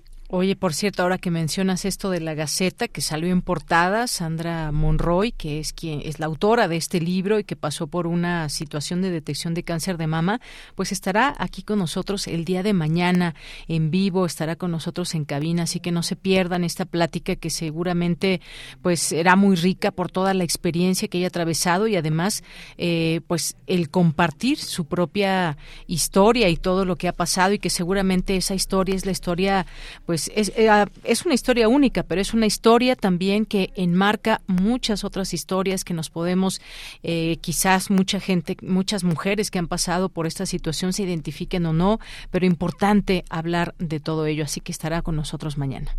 Mm, sí, así es, le esperamos con gusto. Igual sus comentarios, preguntas y dudas aquí eh, las tendremos en redes sociales, nos las hacen llegar acá ah, por Twitter y por Facebook. También un saludo a Guerrero Leaks que le parece interesante el libro de Cuauhtémoc Cárdenas por una democracia progresista. También tenemos este un comentario acerca de eh, Guacamaya Leaks. Nos comenta Marco Fernández. Parece que el ponente quiere dejar claro que el manejo del nombre Guacamaya está siendo usado para atacar al gobierno. Me gustaría saber si averiguaron si existe un manejo ético de la información y cómo acceder a ella. Seguimos con, con este tema y sin duda esos 6 terabytes de información nos seguirán dando mucho de qué hablar en todas estas semanas, meses e incluso años. Entonces, pues estaremos al pendiente. También un saludo a Mario Navarrete Real, que nos manda un video de su ubicación en tiempo exacto. Muchas gracias. También a Jorge Fra, Guerrero Lix, a Leyenda Pop, a Carmen Valencia y al Centro Cultural Tlatelolco. Bueno, al Centro Cultural Universitario Tlatelolco. Muy bien. Bueno, pues muchas gracias a todas las personas que nos siguen en redes sociales, que nos hacen llegar algún mensaje. Aquí estamos atentos. Fabiana Fernández también y Eduardo Mendoza, que ya mencionabas. Alejandro Toledo, que también nuestro colaborador cada 15 días en literatura.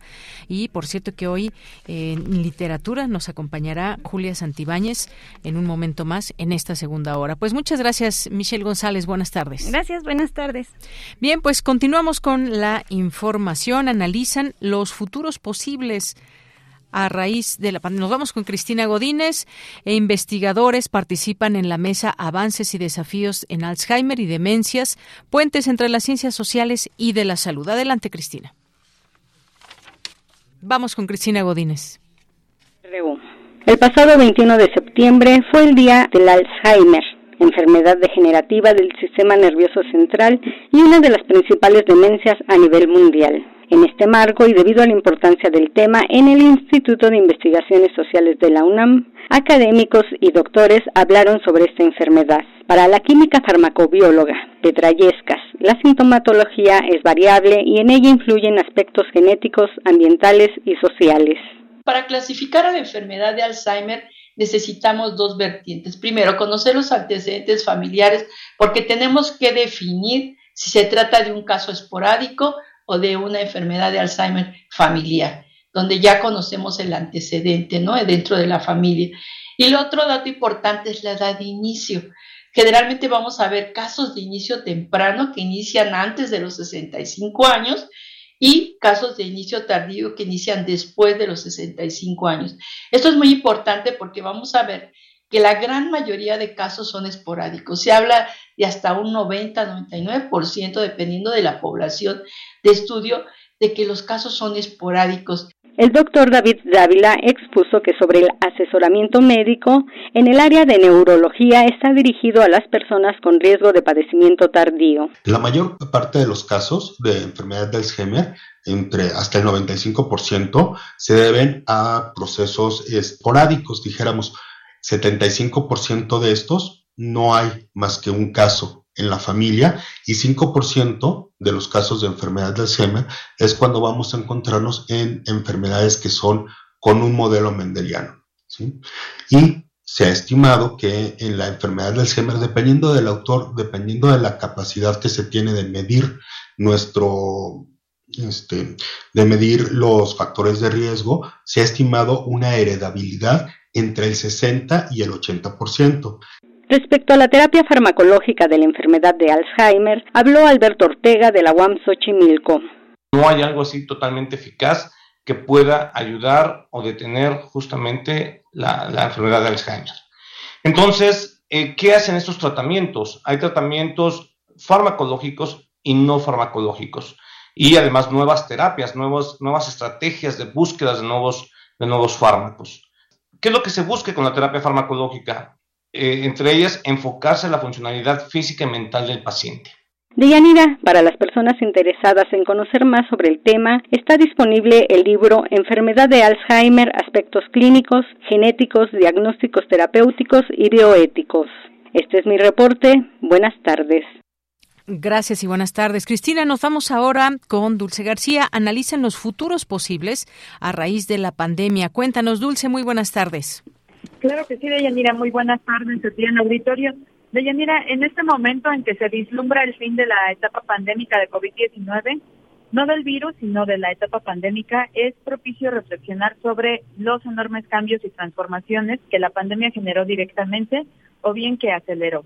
Ejemplo de ello, de Yanira, son las crisis económicas globales persistentes, las múltiples crisis climáticas, las crisis geopolíticas, que se traducen, por ejemplo, en la guerra entre Ucrania y Rusia, entre otros sucesos. Y por ello, de Yanira, el Colegio Nacional, que realiza actividades para la difusión de la ciencia, la cultura, humanidades y artes, desde hace siete años realiza un evento especial. Se trata del séptimo encuentro Libertad por el Saber, que este año aborda el tema de El mundo ante la encrucijada, la construcción de futuros posibles. Ahí estuvo presente la doctora Julia Carabias de Yanira, miembro del Colegio Nacional, y ella dijo que existe una gran cantidad de evidencias científicas que han demostrado que las formas de desarrollo que hasta ahora hemos seguido nos están llevando a una inadecuada relación con la naturaleza. Escuchemos por qué esto es importante. Que está colocando en una situación de riesgo a los sistemas físicos, químicos y biológicos. Ya no es nada más un problema que hemos insistido desde hace mucho de la sobreexplotación de los recursos, ya es del propio funcionamiento de eh, los elementos de la naturaleza que están en riesgo. Esto coloca en una situación también de riesgo a las sociedades humanas. El bienestar social depende absolutamente de un buen funcionamiento de la naturaleza y eh, va a poner en riesgo también a miles, quizás un millón de especies si seguimos haciendo las cosas eh, como van.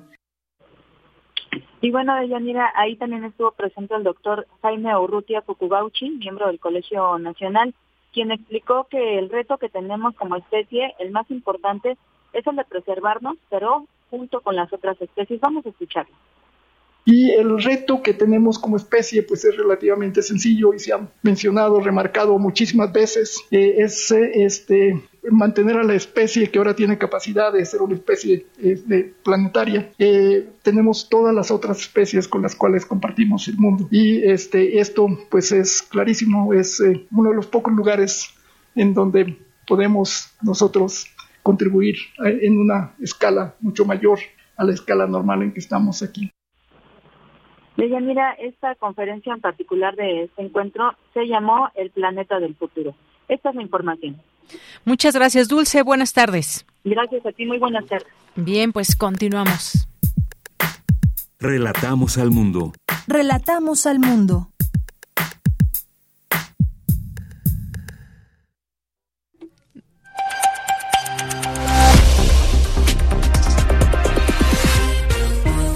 Bienvenidos a este flash informativo de Radio Francia Internacional. Vanessa Lotron lo hace en los controles. Hoy es martes 18 de octubre y vamos ya con las noticias.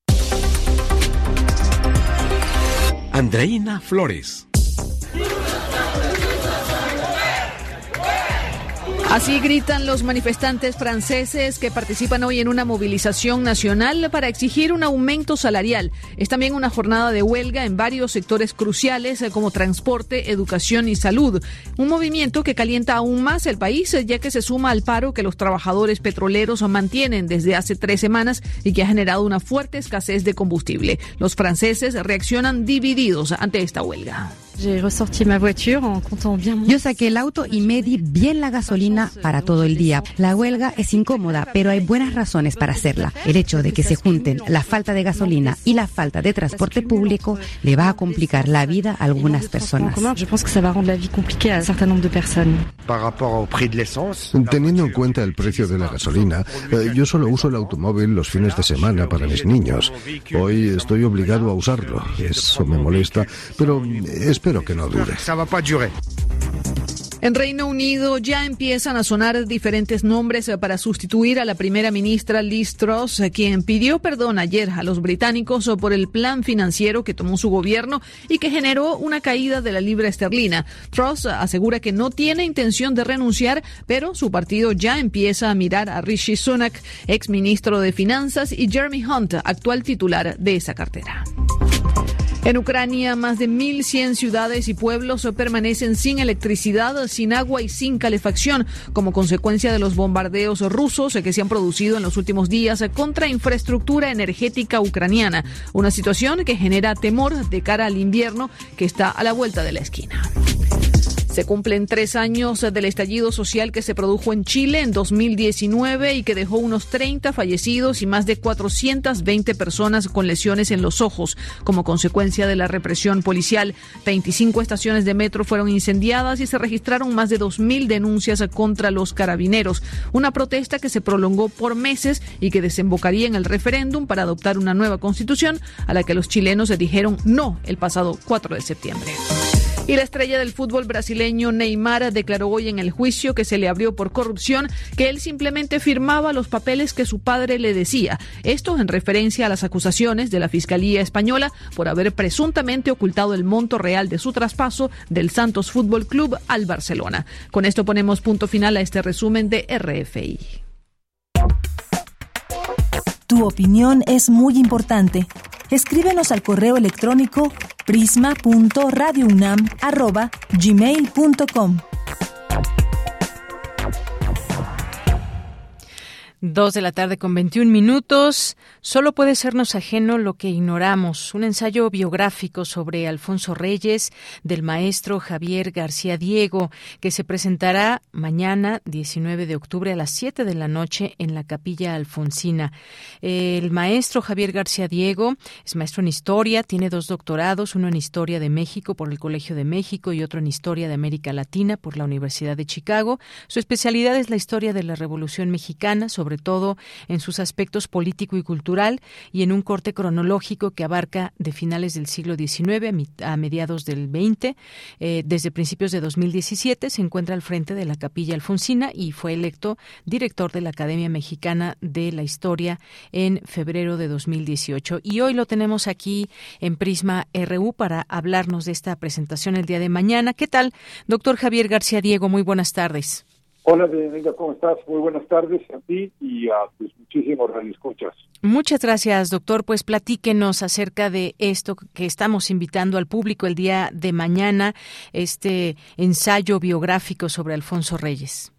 Bueno, lo primero que tengo que decir es, a pesar de que yo soy el director de la Capilla Alfonsina, esta no es una biografía oficial y tampoco es una biografía complaciente es una biografía que le hubiera dolido leer al propio Alfonso Reyes.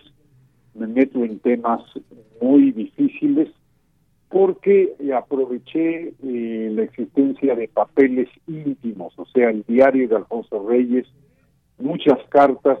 Entonces, es una biografía que eh, trata no solamente de la biografía del escritor, sino también de la biografía del hombre público, también de la biografía, la, historia de la vida privada de Alfonso Reyes, el hombre creador de instituciones. Y con este objetivo, Alfonso Reyes no va a aumentar su número de lectores si seguimos con esta idea equivocada de una biografía complaciente. Ay, era el, gordito risueño, conservador, bonachón, eh, que escribía y leía todo el tiempo. No, esa, esa realmente es una percepción equivocada de Alfonso Reyes. Fue un hombre que tuvo una vida muy intensa, muy intensa, dramática en muchos momentos. Eh, para decirlo rápidamente, fue un hombre que estaba destinado su padre a ser sucesor de Porfirio Díaz y en cambio él tuvo que salir al exilio. En el exilio pasó hambres, pasó fríos. Como él dijo, el exilio de Alfonso Reyes no era una crisis, era un destronamiento, porque él era, era parte de esa monarquía porfirista eh, que, que vivió en el México de principios del siglo XX. Entonces, si no tenemos una visión clara de lo que fue Alfonso Reyes, los jóvenes no lo van a leer, porque creen que es un autor conservador, complaciente, pasado de moda, y de ninguna manera esa es la verdad en el caso de Alfonso Reyes. Así es. Pues sí, como usted bien nos dice, esa vida de Alfonso Reyes intensa, vivió en el exilio, fue diplomático, eh, creador de instituciones imprescindibles, autor de una vasta obra literaria y justamente esta advertencia que usted hace me parece muy importante porque además, bueno, eh, usted apoyado en las páginas más personales, íntimas que escribió Alfonso Reyes, cartas, diarios, eh, pues hay un mensaje y un legado que es incluso más grande que su obra y pues nos permite también eh, entender ese contexto cultural, político, esta biografía que también pues puede ser como una historia de la cultura mexicana de la primera mitad del siglo XX. Estos aspectos que usted nos dará a conocer en este texto y que mañana, decía yo, mañana está invitado el público que nos esté escuchando a las 7 de la noche ahí en la capilla Alfonsina.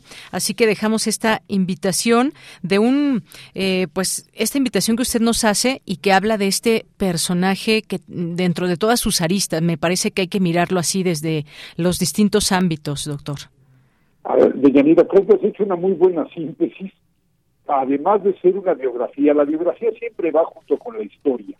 Entonces es una biografía de Alfonso Reyes y al mismo tiempo es una historia cultural de la primera mitad del siglo XX en México y es una es una digamos una historia, un momento cultural muy difícil porque lo que Alfonso Reyes quiso fueron dos cosas.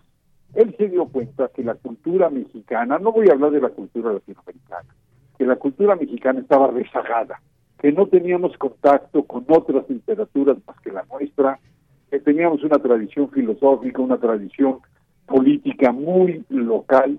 Y Alfonso Reyes dijo, hay que abrirnos al mundo, no, no por ser occidentales somos malos mexicanos. De ahí el título. El título invita a ser curioso, a no perder nunca el asombro. Podemos apropiarnos de todo lo que nos interese, todo lo que nos interesa es nuestro, incluso desde México, Grecia, la literatura francesa, la literatura inglesa, la literatura española, todo nos pertenece siempre y cuando nos interesemos en ello. Muy bien, y pues. Lo segundo, era un periodo muy nacionalista el de la Revolución Mexicana, y bueno, Alfonso Reyes quiso ser cosmopolita, que México fuera cosmopolita en ese ambiente nacionalista tan imperante, tan fuerte de los años 30 y 40 del siglo XX.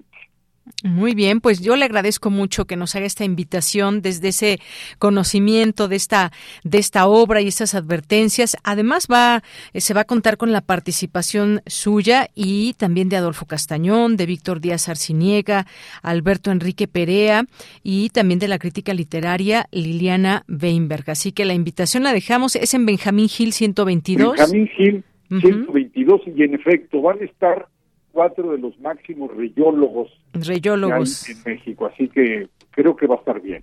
Claro que sí, pues dejamos esta invitación. Polémica también, hay que agregar esa palabra. Muchísimas gracias. Gracias, doctor. Hasta luego. Hasta luego. Muy buenas tardes. Gracias al doctor Javier García Diego que nos hace esta invitación de pues de este personaje que bien vale la pena seguir hablando y visto desde estos distintos eh, áreas y puntos, eh, Alfonso Reyes. Bien, pues continuamos. Poeta soy, errando voy, buscando el sonido que dejó tu voz, mi corazón, alcanzando el tuyo es un destino decidido, escúchame. Poetas errantes. Bien, pues ya damos paso a esta sección de poetas errantes. Hoy nos acompaña Gabriel Gutiérrez, quien ya se encuentra en la línea telefónica. Siempre un gusto escucharte y recibirte. Gabriel, ¿cómo estás? Buenas tardes. Hola, ¿qué tal? Buenas tardes. Muy bien, gracias. Gabriel, hoy nos vas a presentar Toque de Queda. Cuéntanos de qué trata. Claro que sí. Mira que, eh, dadas las circunstancias en las que pues hemos tenido que vivir, afrontar en estos últimos, que serán ocho, casi nueve años, en todo lo que es el estado de Guanajuato, pues ahora que me di la oportunidad de escribir más que una historia, escribir una, pues, pues una realidad que muchos mexicanos, por desgracia, hemos estado pasando y pues no solo es en Guanajuato, es en todo el país donde estamos inmersos de una enfermedad que pues yo la llamo en esto que yo escribí como toque de queda.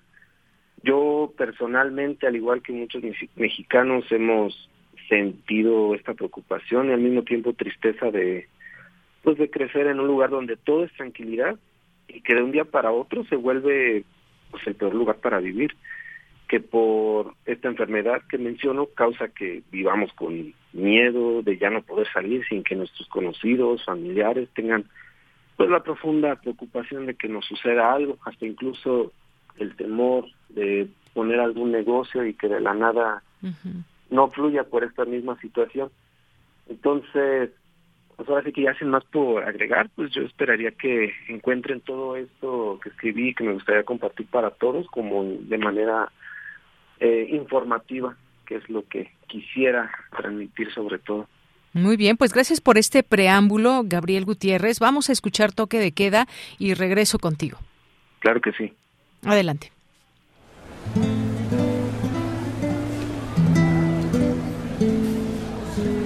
Buen día, don Juan. Señora Rosa, ¿cómo le va? ¿Viene por chicharrón? Así es. Y también póngame medio kilo de jamón, por favor. Con gusto. En un momento sale.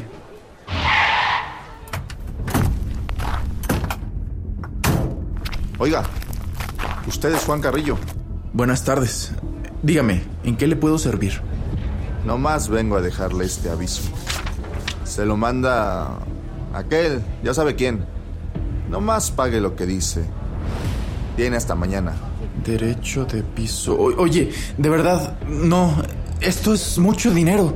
Solo páguelo ya. Listo, vámonos. Ay, ¿ahora qué va a pasar? ¿Todo bien, don Juan? ¿Quiénes eran esas personas? No lo sé. Disculpe, Rosa, pero tienen que dejar el lugar. Hoy cerraremos temprano.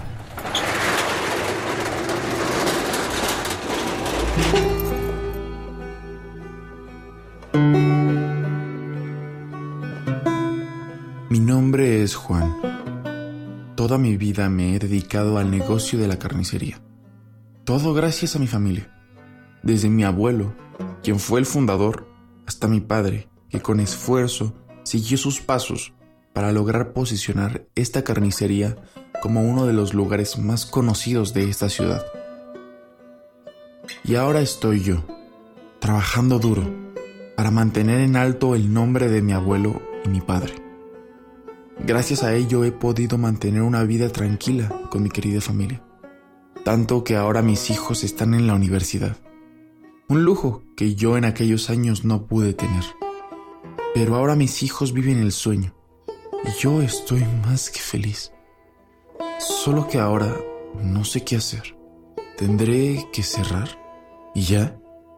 ¿Solo así llega alguien y apaga toda tu vida? O quizás deberé contribuir. Es mucho el daño en tan poco tiempo. Pero de lo que sí estoy seguro es que quiero a mi familia sana y salva. Así como Juan, muchas personas han sufrido de este tipo de acontecimientos.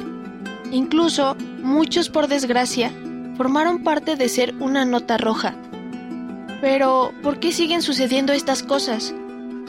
¿Por qué el afán de jugar con la gente inocente? ¿Por qué destruir la vida de las personas? ¿Por qué no solo vivir en paz? ¿Es mucho pedir? De verdad. ¡Basta! Si a esto le llaman negocio, pues solamente lo que hacen es seguir mutando esta enfermedad que por años, décadas y siglos no hemos podido desaparecer, la enfermedad de la violencia.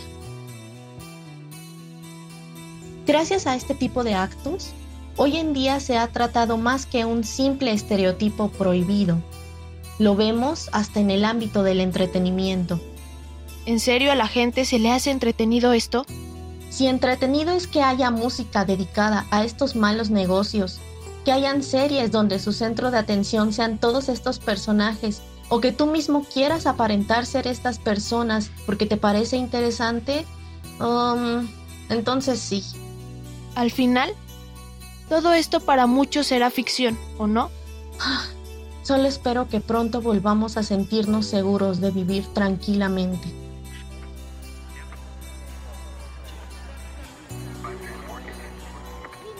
La ciudad de mi infancia, ahora una ciudad sitiada.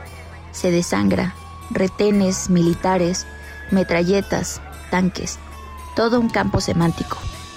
Campo minado, campo Marte, campo santo, campo abierto, campo cuyas flores van muriendo sin reparo, mala hierba que se arraiga, sin jardinero que la arranque.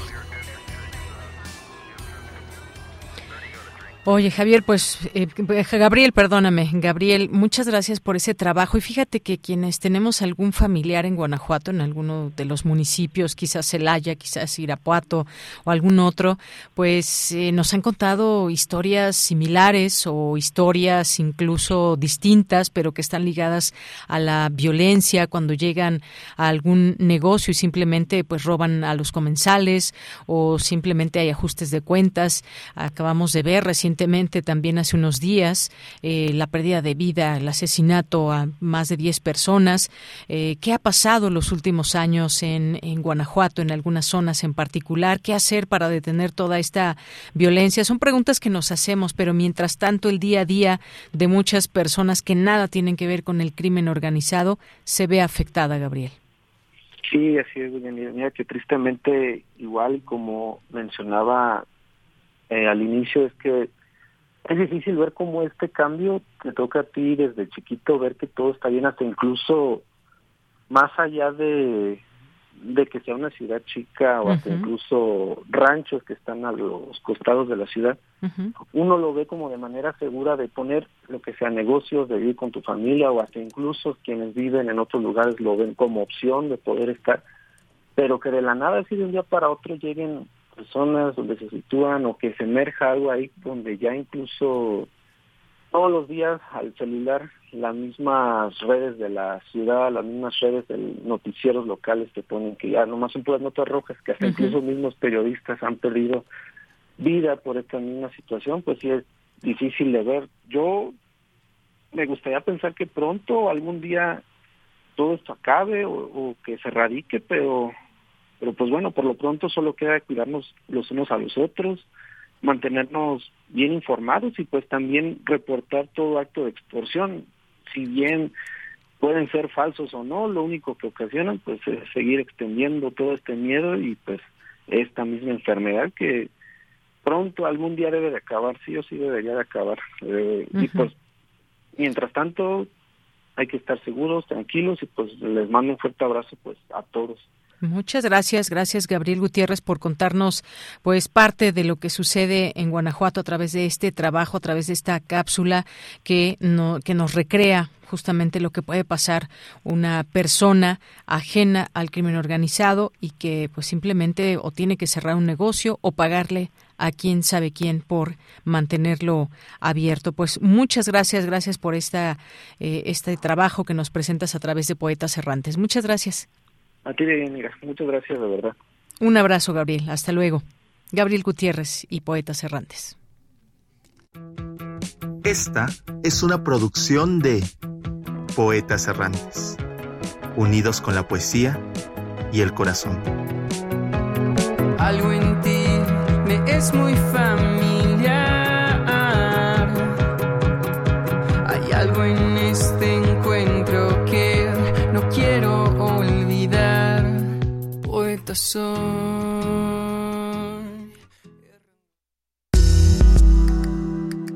Colaboradores RU Literatura Pues vámonos a 10 minutos de literatura, ni más ni menos que con Julia Santibáñez, quien es escritora, editora, conductora de radio y televisión. Muchas, muchos de ustedes que nos están escuchando seguramente la conocen, conocen también su trabajo. Julia Santibáñez, bienvenida, muy buenas tardes. Deyanira, ¿qué tal? Encantada de estar aquí en nuestro espacio universitario. Qué gusto y pues eso, para hablar de una de las cosas que más me gustan en el mundo, que son los libros. Claro que sí, pues de eso se trata esta sección justamente, de que escritores, escritoras nos recomienden textos, nos recomienden títulos, libros que nos hagan viajar y que nos hagan ponernos de buenas y de malas y de todo, porque en este momento que vivimos, pues siempre la lectura ayuda. Eh, pues te cedo la palabra, Julia. Recomendaciones para hoy. Gracias. Pues mira, les quiero, les quiero hablar de una novela, por decirlo menos rara, eh, que me sorprendió muchísimo, de lo que más me ha sorprendido en mis lecturas de este año, y leo con una voracidad bestial, eh, por placer, pero también porque pues es parte de mi trabajo, ¿no? Soy editora del suplemento cultural, coordino la cátedra Carlos Fuentes, o sea, mi vida se va en lectura. Y esta novela me sorprendió casi que desde las primeras páginas, como que no sabía, como esas veces cuando cuando comes un platillo, ¿no? Te dan a probar un platillo y dices, no, no sé a qué sabe, como que tengo algo ahí que no termino de identificar, pero me gusta. Y estoy hablando de la novela Mátate Amor, Mátate Amor de Ariana Harvix, que Harvix se escribe H-A-R-W-I-C-Z. Es una autora argentina eh, de 45 años que esta novela Mátate Amor la publicó a sus 35 y se convirtió en un fenómeno. Dos años después o X años después se tradujo al inglés, ganó premios, en fin, ha tenido, ya está traducido al alemán y a varias otras lenguas. Eh, es, un, es una ficción sobre una mujer que vive en el campo, que un poco se ve obligada por las circunstancias a vivir en el campo, y es interesante porque Harvix vive en el campo en Francia desde hace ya muchos años, eh, desde 2007 está, está en esta condición, digamos. Entonces, es interesante la exploración que hace porque tira muchos lugares comunes, muchos, eh, muchas ideas preconcebidas que creemos que nada las puede modificar, pues ella las cuestiona. Una de ellas, efectivamente, la tranquilidad que se vive en el campo como un eh, como una manera de encontrar la paz y tal. Bueno, esta mujer tiene todo, la protagonista tiene todo menos paz. y me, me resulta muy interesante la novela por su exploración de mundos en los que yo no he estado. Eh, por ejemplo, tiene una, un cuestionamiento brutal y frontal hacia la familia y hacia la maternidad. Voy a leer mínimos fragmentos, nada largo, pero sí pequeñas cositas que creo que nos, nos revelan de qué está hablando. Ella dice, em, no tengo el perfil ni me da la historia trágica para decir que actuó bajo emoción violenta. No me violó mi abuelo ni mi tío, yo infancia tuve pero lo olvidé.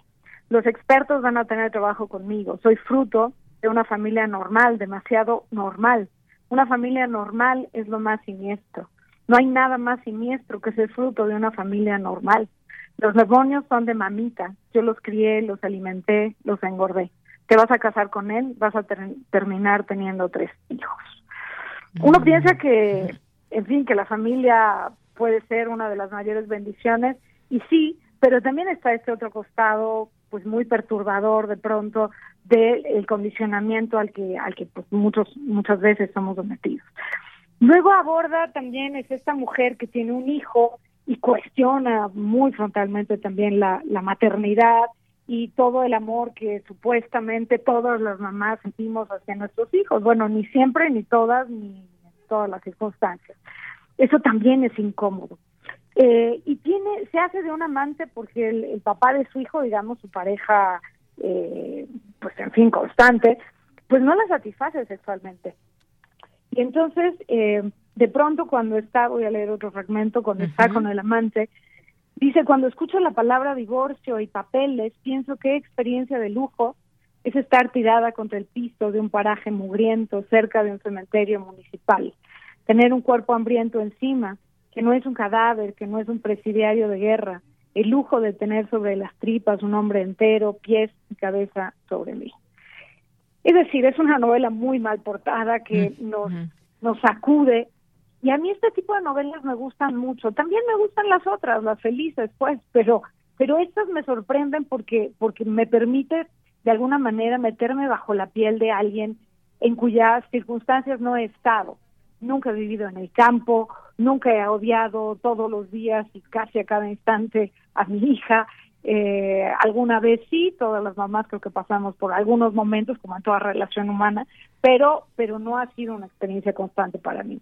Eh, en fin, entonces creo que creo que es una novela que es una buena noticia siempre siempre pienso no sé no sé qué, opinas tú que la literatura es una de sus riquezas sacarnos de nuestra zona de confort sacarnos de lo ya conocido y sorprendernos de hacer que de pronto nos cuestionemos digamos ah carajo qué haría yo en esa circunstancia o podría yo estar ahí o, más allá de la inmediata descalificación de no qué mal eso está pésimo sabes sino sino un poco explorar otras posibilidades vitales que para eso me gusta mucho la literatura, me encanta que, que me, me sacuda.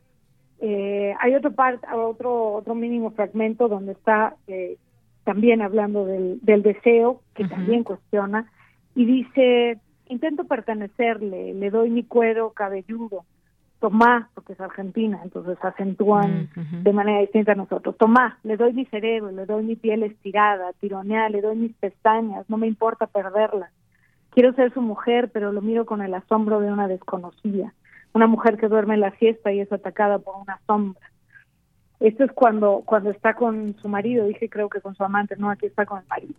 En fin, creo que es una novela bastante breve que en México publicó Dharma Books, tiene 174 eh, páginas, pero eh, todo este tiempo he estado hablando sobre de qué se trata y quiero muy brevemente detenerme también en cómo lo aborda. La escritura de Ariana Harvix para hacer su primera novela es descomunal, no se puede creer, tiene un dominio absoluto de las herramientas narrativas, si a alguien de la audiencia que nos esté escuchando le gusta mucho escribir, diría, lean esta novela y lean con ojos de escritor, es decir, analicen qué hace en cada capítulo, cómo presenta, cómo usa el lenguaje, porque de verdad es una delicia. Eh, habla, por ejemplo, de la furia del viudo, la, la mamá de su esposo, eh, quedó viuda hace poco, y entonces presenta, pues sí, como de pronto los, las viudas, eh, después de un tiempo de depresión, pues de pronto quieren salir de nuevo a la vida, eh, y otra cosa que me gusta de, la novela es su sentido del humor, también dentro de su engranaje, digamos, eh, de palabras, de frases, de capítulos, también está presente un humor negrísimo, eh, pero que yo agradecí mucho y que, como, como ya he comentado, me descolocó. Eso siempre me gusta, siempre me gusta, eh, siempre agradezco que un autor, una autora, se tome el tiempo de escribir para sacudirme algo. Eh, si un libro me deja igual a como entré, pues probablemente o yo no lo leí bien o el libro no era de los que a mí me emocionan.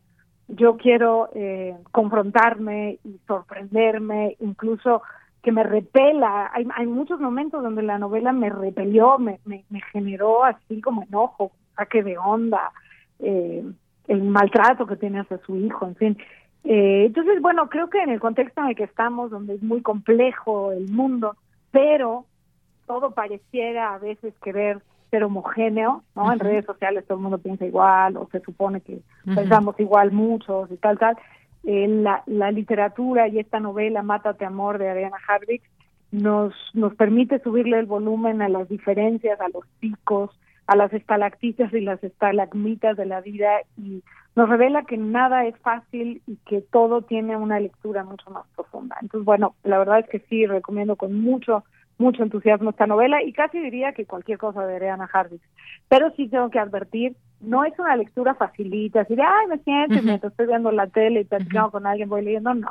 Es una novela que sí exige atención, pero a cambio recompensa muchísimo. Muy bien, pues ya con esta advertencia así la leeremos, ya tenemos, ya compartimos en redes sociales también este título de esta autora y pues sí, muchísimas gracias eh, Julia, sí, siempre qué es lo que nos hace sentir la literatura, qué nos gusta, qué no nos gusta, pero sobre todo cuando tú bien lo dices, nos sacude, nos saca de esa zona de confort, pues también de eso también se trata la literatura, por supuesto. Muchas gracias y te mando un abrazo. Muchas gracias a ti, Deyanira. Un saludo de mi parte y de parte de la Cátedra Carlos Fuentes de Literatura Hispanoamericana de nuestra UNA. Claro que sí. Muchas gracias. Hasta luego. Gracias a ti. Un abrazo. Un abrazo. Julia Santibáñez, escritora, editora, conductora de radio y televisión y toda esta lectura que nos recomienda el día de hoy. Continuamos y nos vamos a Cultura. Cultura RU. Yanira, siempre es un gusto saludarles a las y los que nos escuchan por el 96.1 de FM y a quienes lo hacen en línea por radio.unam mx Esta tarde les tengo información de un festival que se realizará a partir de hoy en uno de los municipios del Estado de México. Se trata del Festival Temascalcingo Honra a Velasco, que en este año llega a su tercera edición con horarios accesibles por la tarde y por la noche, donde el público podrá disfrutar de diferentes actividades artísticas, culturales, artesanales, artesanales y gastronómicas. Al respecto conversamos con Bernardo Bello, director general del festival, y esto nos comparte sobre el objetivo de unir diversas disciplinas en torno al paisajista José María Velasco. Temascalcingo, bueno, pues la cuna del paisajista José María Velasco, ya tiene más o menos 40 años que se conformó el patronato de Casa de Cultura, precisamente José María Velasco, y se había venido realizando festivales en su honor en el mes de julio que es su mes de nacimiento, pero posteriormente como que el, el festival fue a la baja, nosotros, un grupo de la sociedad civil, vimos que era importante que se siguiera fomentando el interés sobre la figura de José María Velasco, decidimos reunirnos y hace tres años formamos el primer festival que se llama Temascalcingo Honra Velasco. En esa primera edición, la verdad es que fue muy pequeña, en la segunda edición eh, tuvimos apoyo de la Secretaría de Cultura, crecimos exponencialmente en cuanto a las actividades que se realizaron.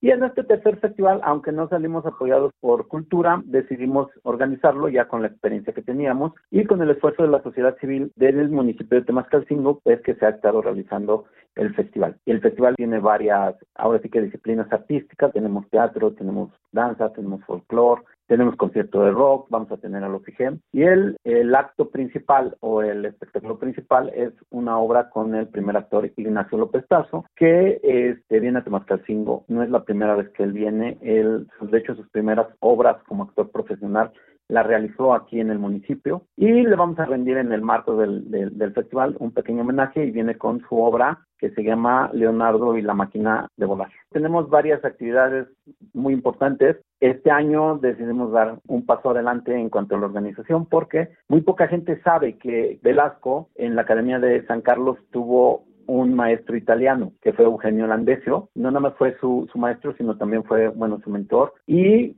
su amistad llegó a más porque Landesio fue padrino de bodas de José María Velasco. En este sentido decidimos eh, platicar con la embajada, nos pusimos en contacto con el agregado cultural que es Gianni Vinciguera y a través del Instituto de Cultura estuvimos platicando, invitamos a, Italia a que viniera a formar parte de este festival. Ellos nos van a dar espectáculos, son dos conciertos de guitarra, traemos también 10 películas porque vamos a hacer un ciclo de cine italiano y vienen a dar también por parte del Instituto de Cultura de Italia una conferencia sobre Eugenio Landesio, que, bueno, como ya lo dije, eh, fue el maestro de, eh, de paisajismo de José María Velasco. Y por último, cerramos con un concierto de la Orquesta Filarmónica Infantil y Juvenil del Estado de México. Será el domingo 23. Ellos pueden se han presentado en el Alcázar del Castillo de Chapultepec, en el Museo Somaya, en varios foros importantes. Y bueno, vamos avanzando para que el próximo festival pues, tengamos todavía más eventos y podamos efectivamente descentralizar un poco la, la cuestión de espectáculos culturales, que se vea que no solo se pueden organizar en la Ciudad de México, sino que también los municipios podemos organizar eventos de calidad. Escuchamos a Bernardo Bello, director general del Festival Temascalcingo Honra a Velasco. Esta tercera edición se llevará a cabo a partir de hoy, 18, y hasta el 23 de octubre.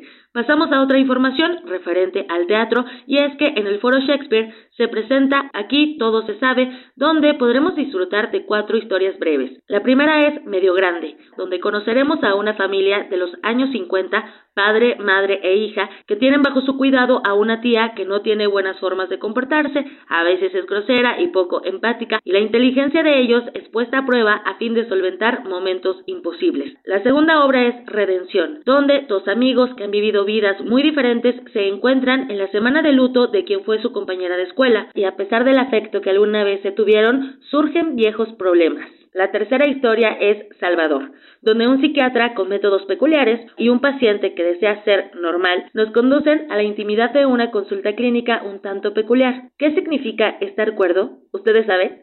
Y la cuarta historia, que lleva por título Baby, nos muestra a una mujer joven que decide que lo que necesita para sentirse plena es tener un bebé. El único problema es que acaba de terminar una larga relación y ahora se encuentra soltera. Para más información sobre estas historias breves, contactamos a Daniela Parra, directora de Aquí Todo Se Sabe, y esto nos comparte sobre los temas que se abordan en estas historias. Aquí Todo Se Sabe es una comedia divertidísima. Es iniciativa de la compañía teatral Davar Teatro Breve. Davar son un colectivo que pertenecen a la comunidad judía y que por lo tanto sus dramaturgias, asesoradas siempre por talleres con los mejores docentes en dramaturgia que tenemos, generan historias breves entre 15 y 20 minutos que dentro de ese corto tiempo inician, se desarrollan y concluyen, lo cual es un reto dramatúrgico muy interesante como valor tienen la enorme capacidad de reírse de sí mismos. Entonces es una linda manera de acceder a la cultura judía, además de temas universales, en donde vemos reflejada una comunidad que tiene peculiaridades que se vuelven entrañables,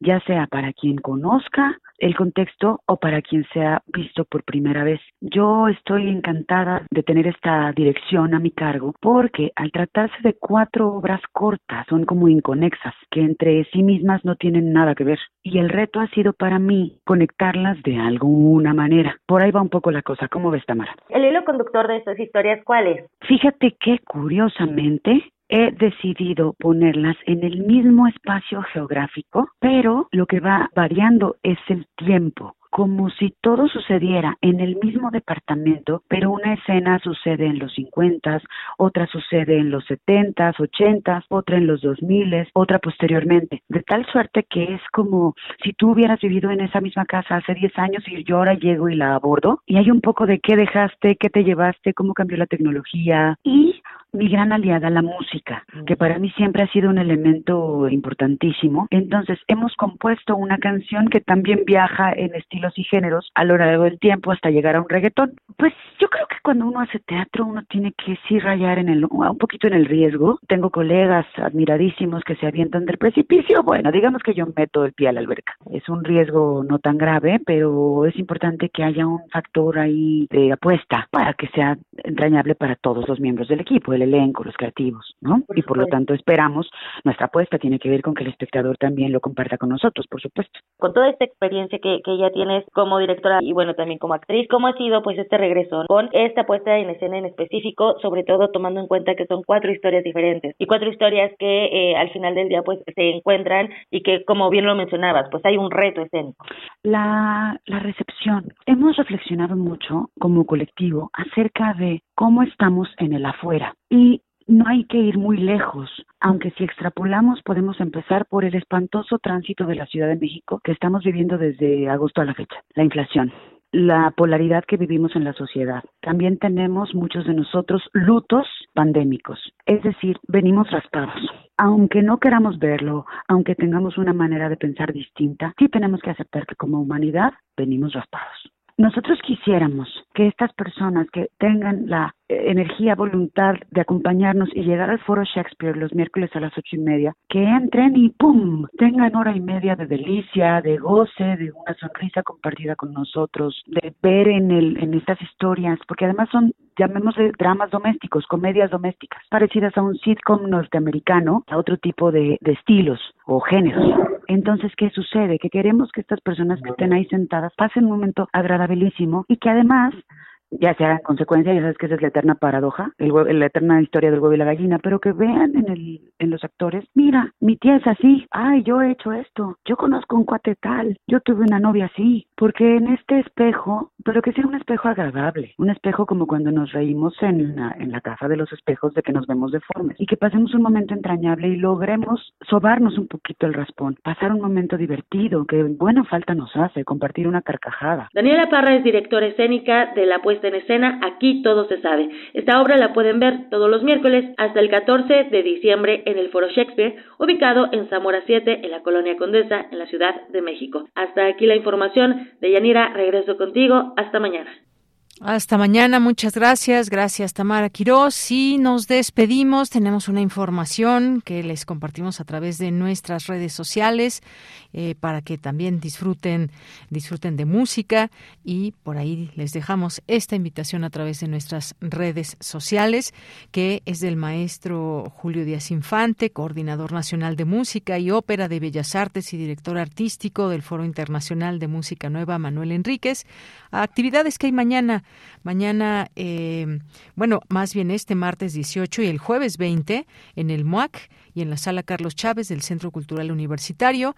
Y pues les agradecemos siempre que estén atentos a estas invitaciones que les hacemos desde nuestra UNAM. Con esto nos despedimos. Que tenga muy buena tarde, muy buen provecho. Gracias a todo el equipo. A nombre de todos ellos, soy de Yanira Morán. Gracias, buen provecho. Hasta mañana. Radio UNAM presentó Prisma RU. Una mirada universitaria sobre los acontecimientos actuales.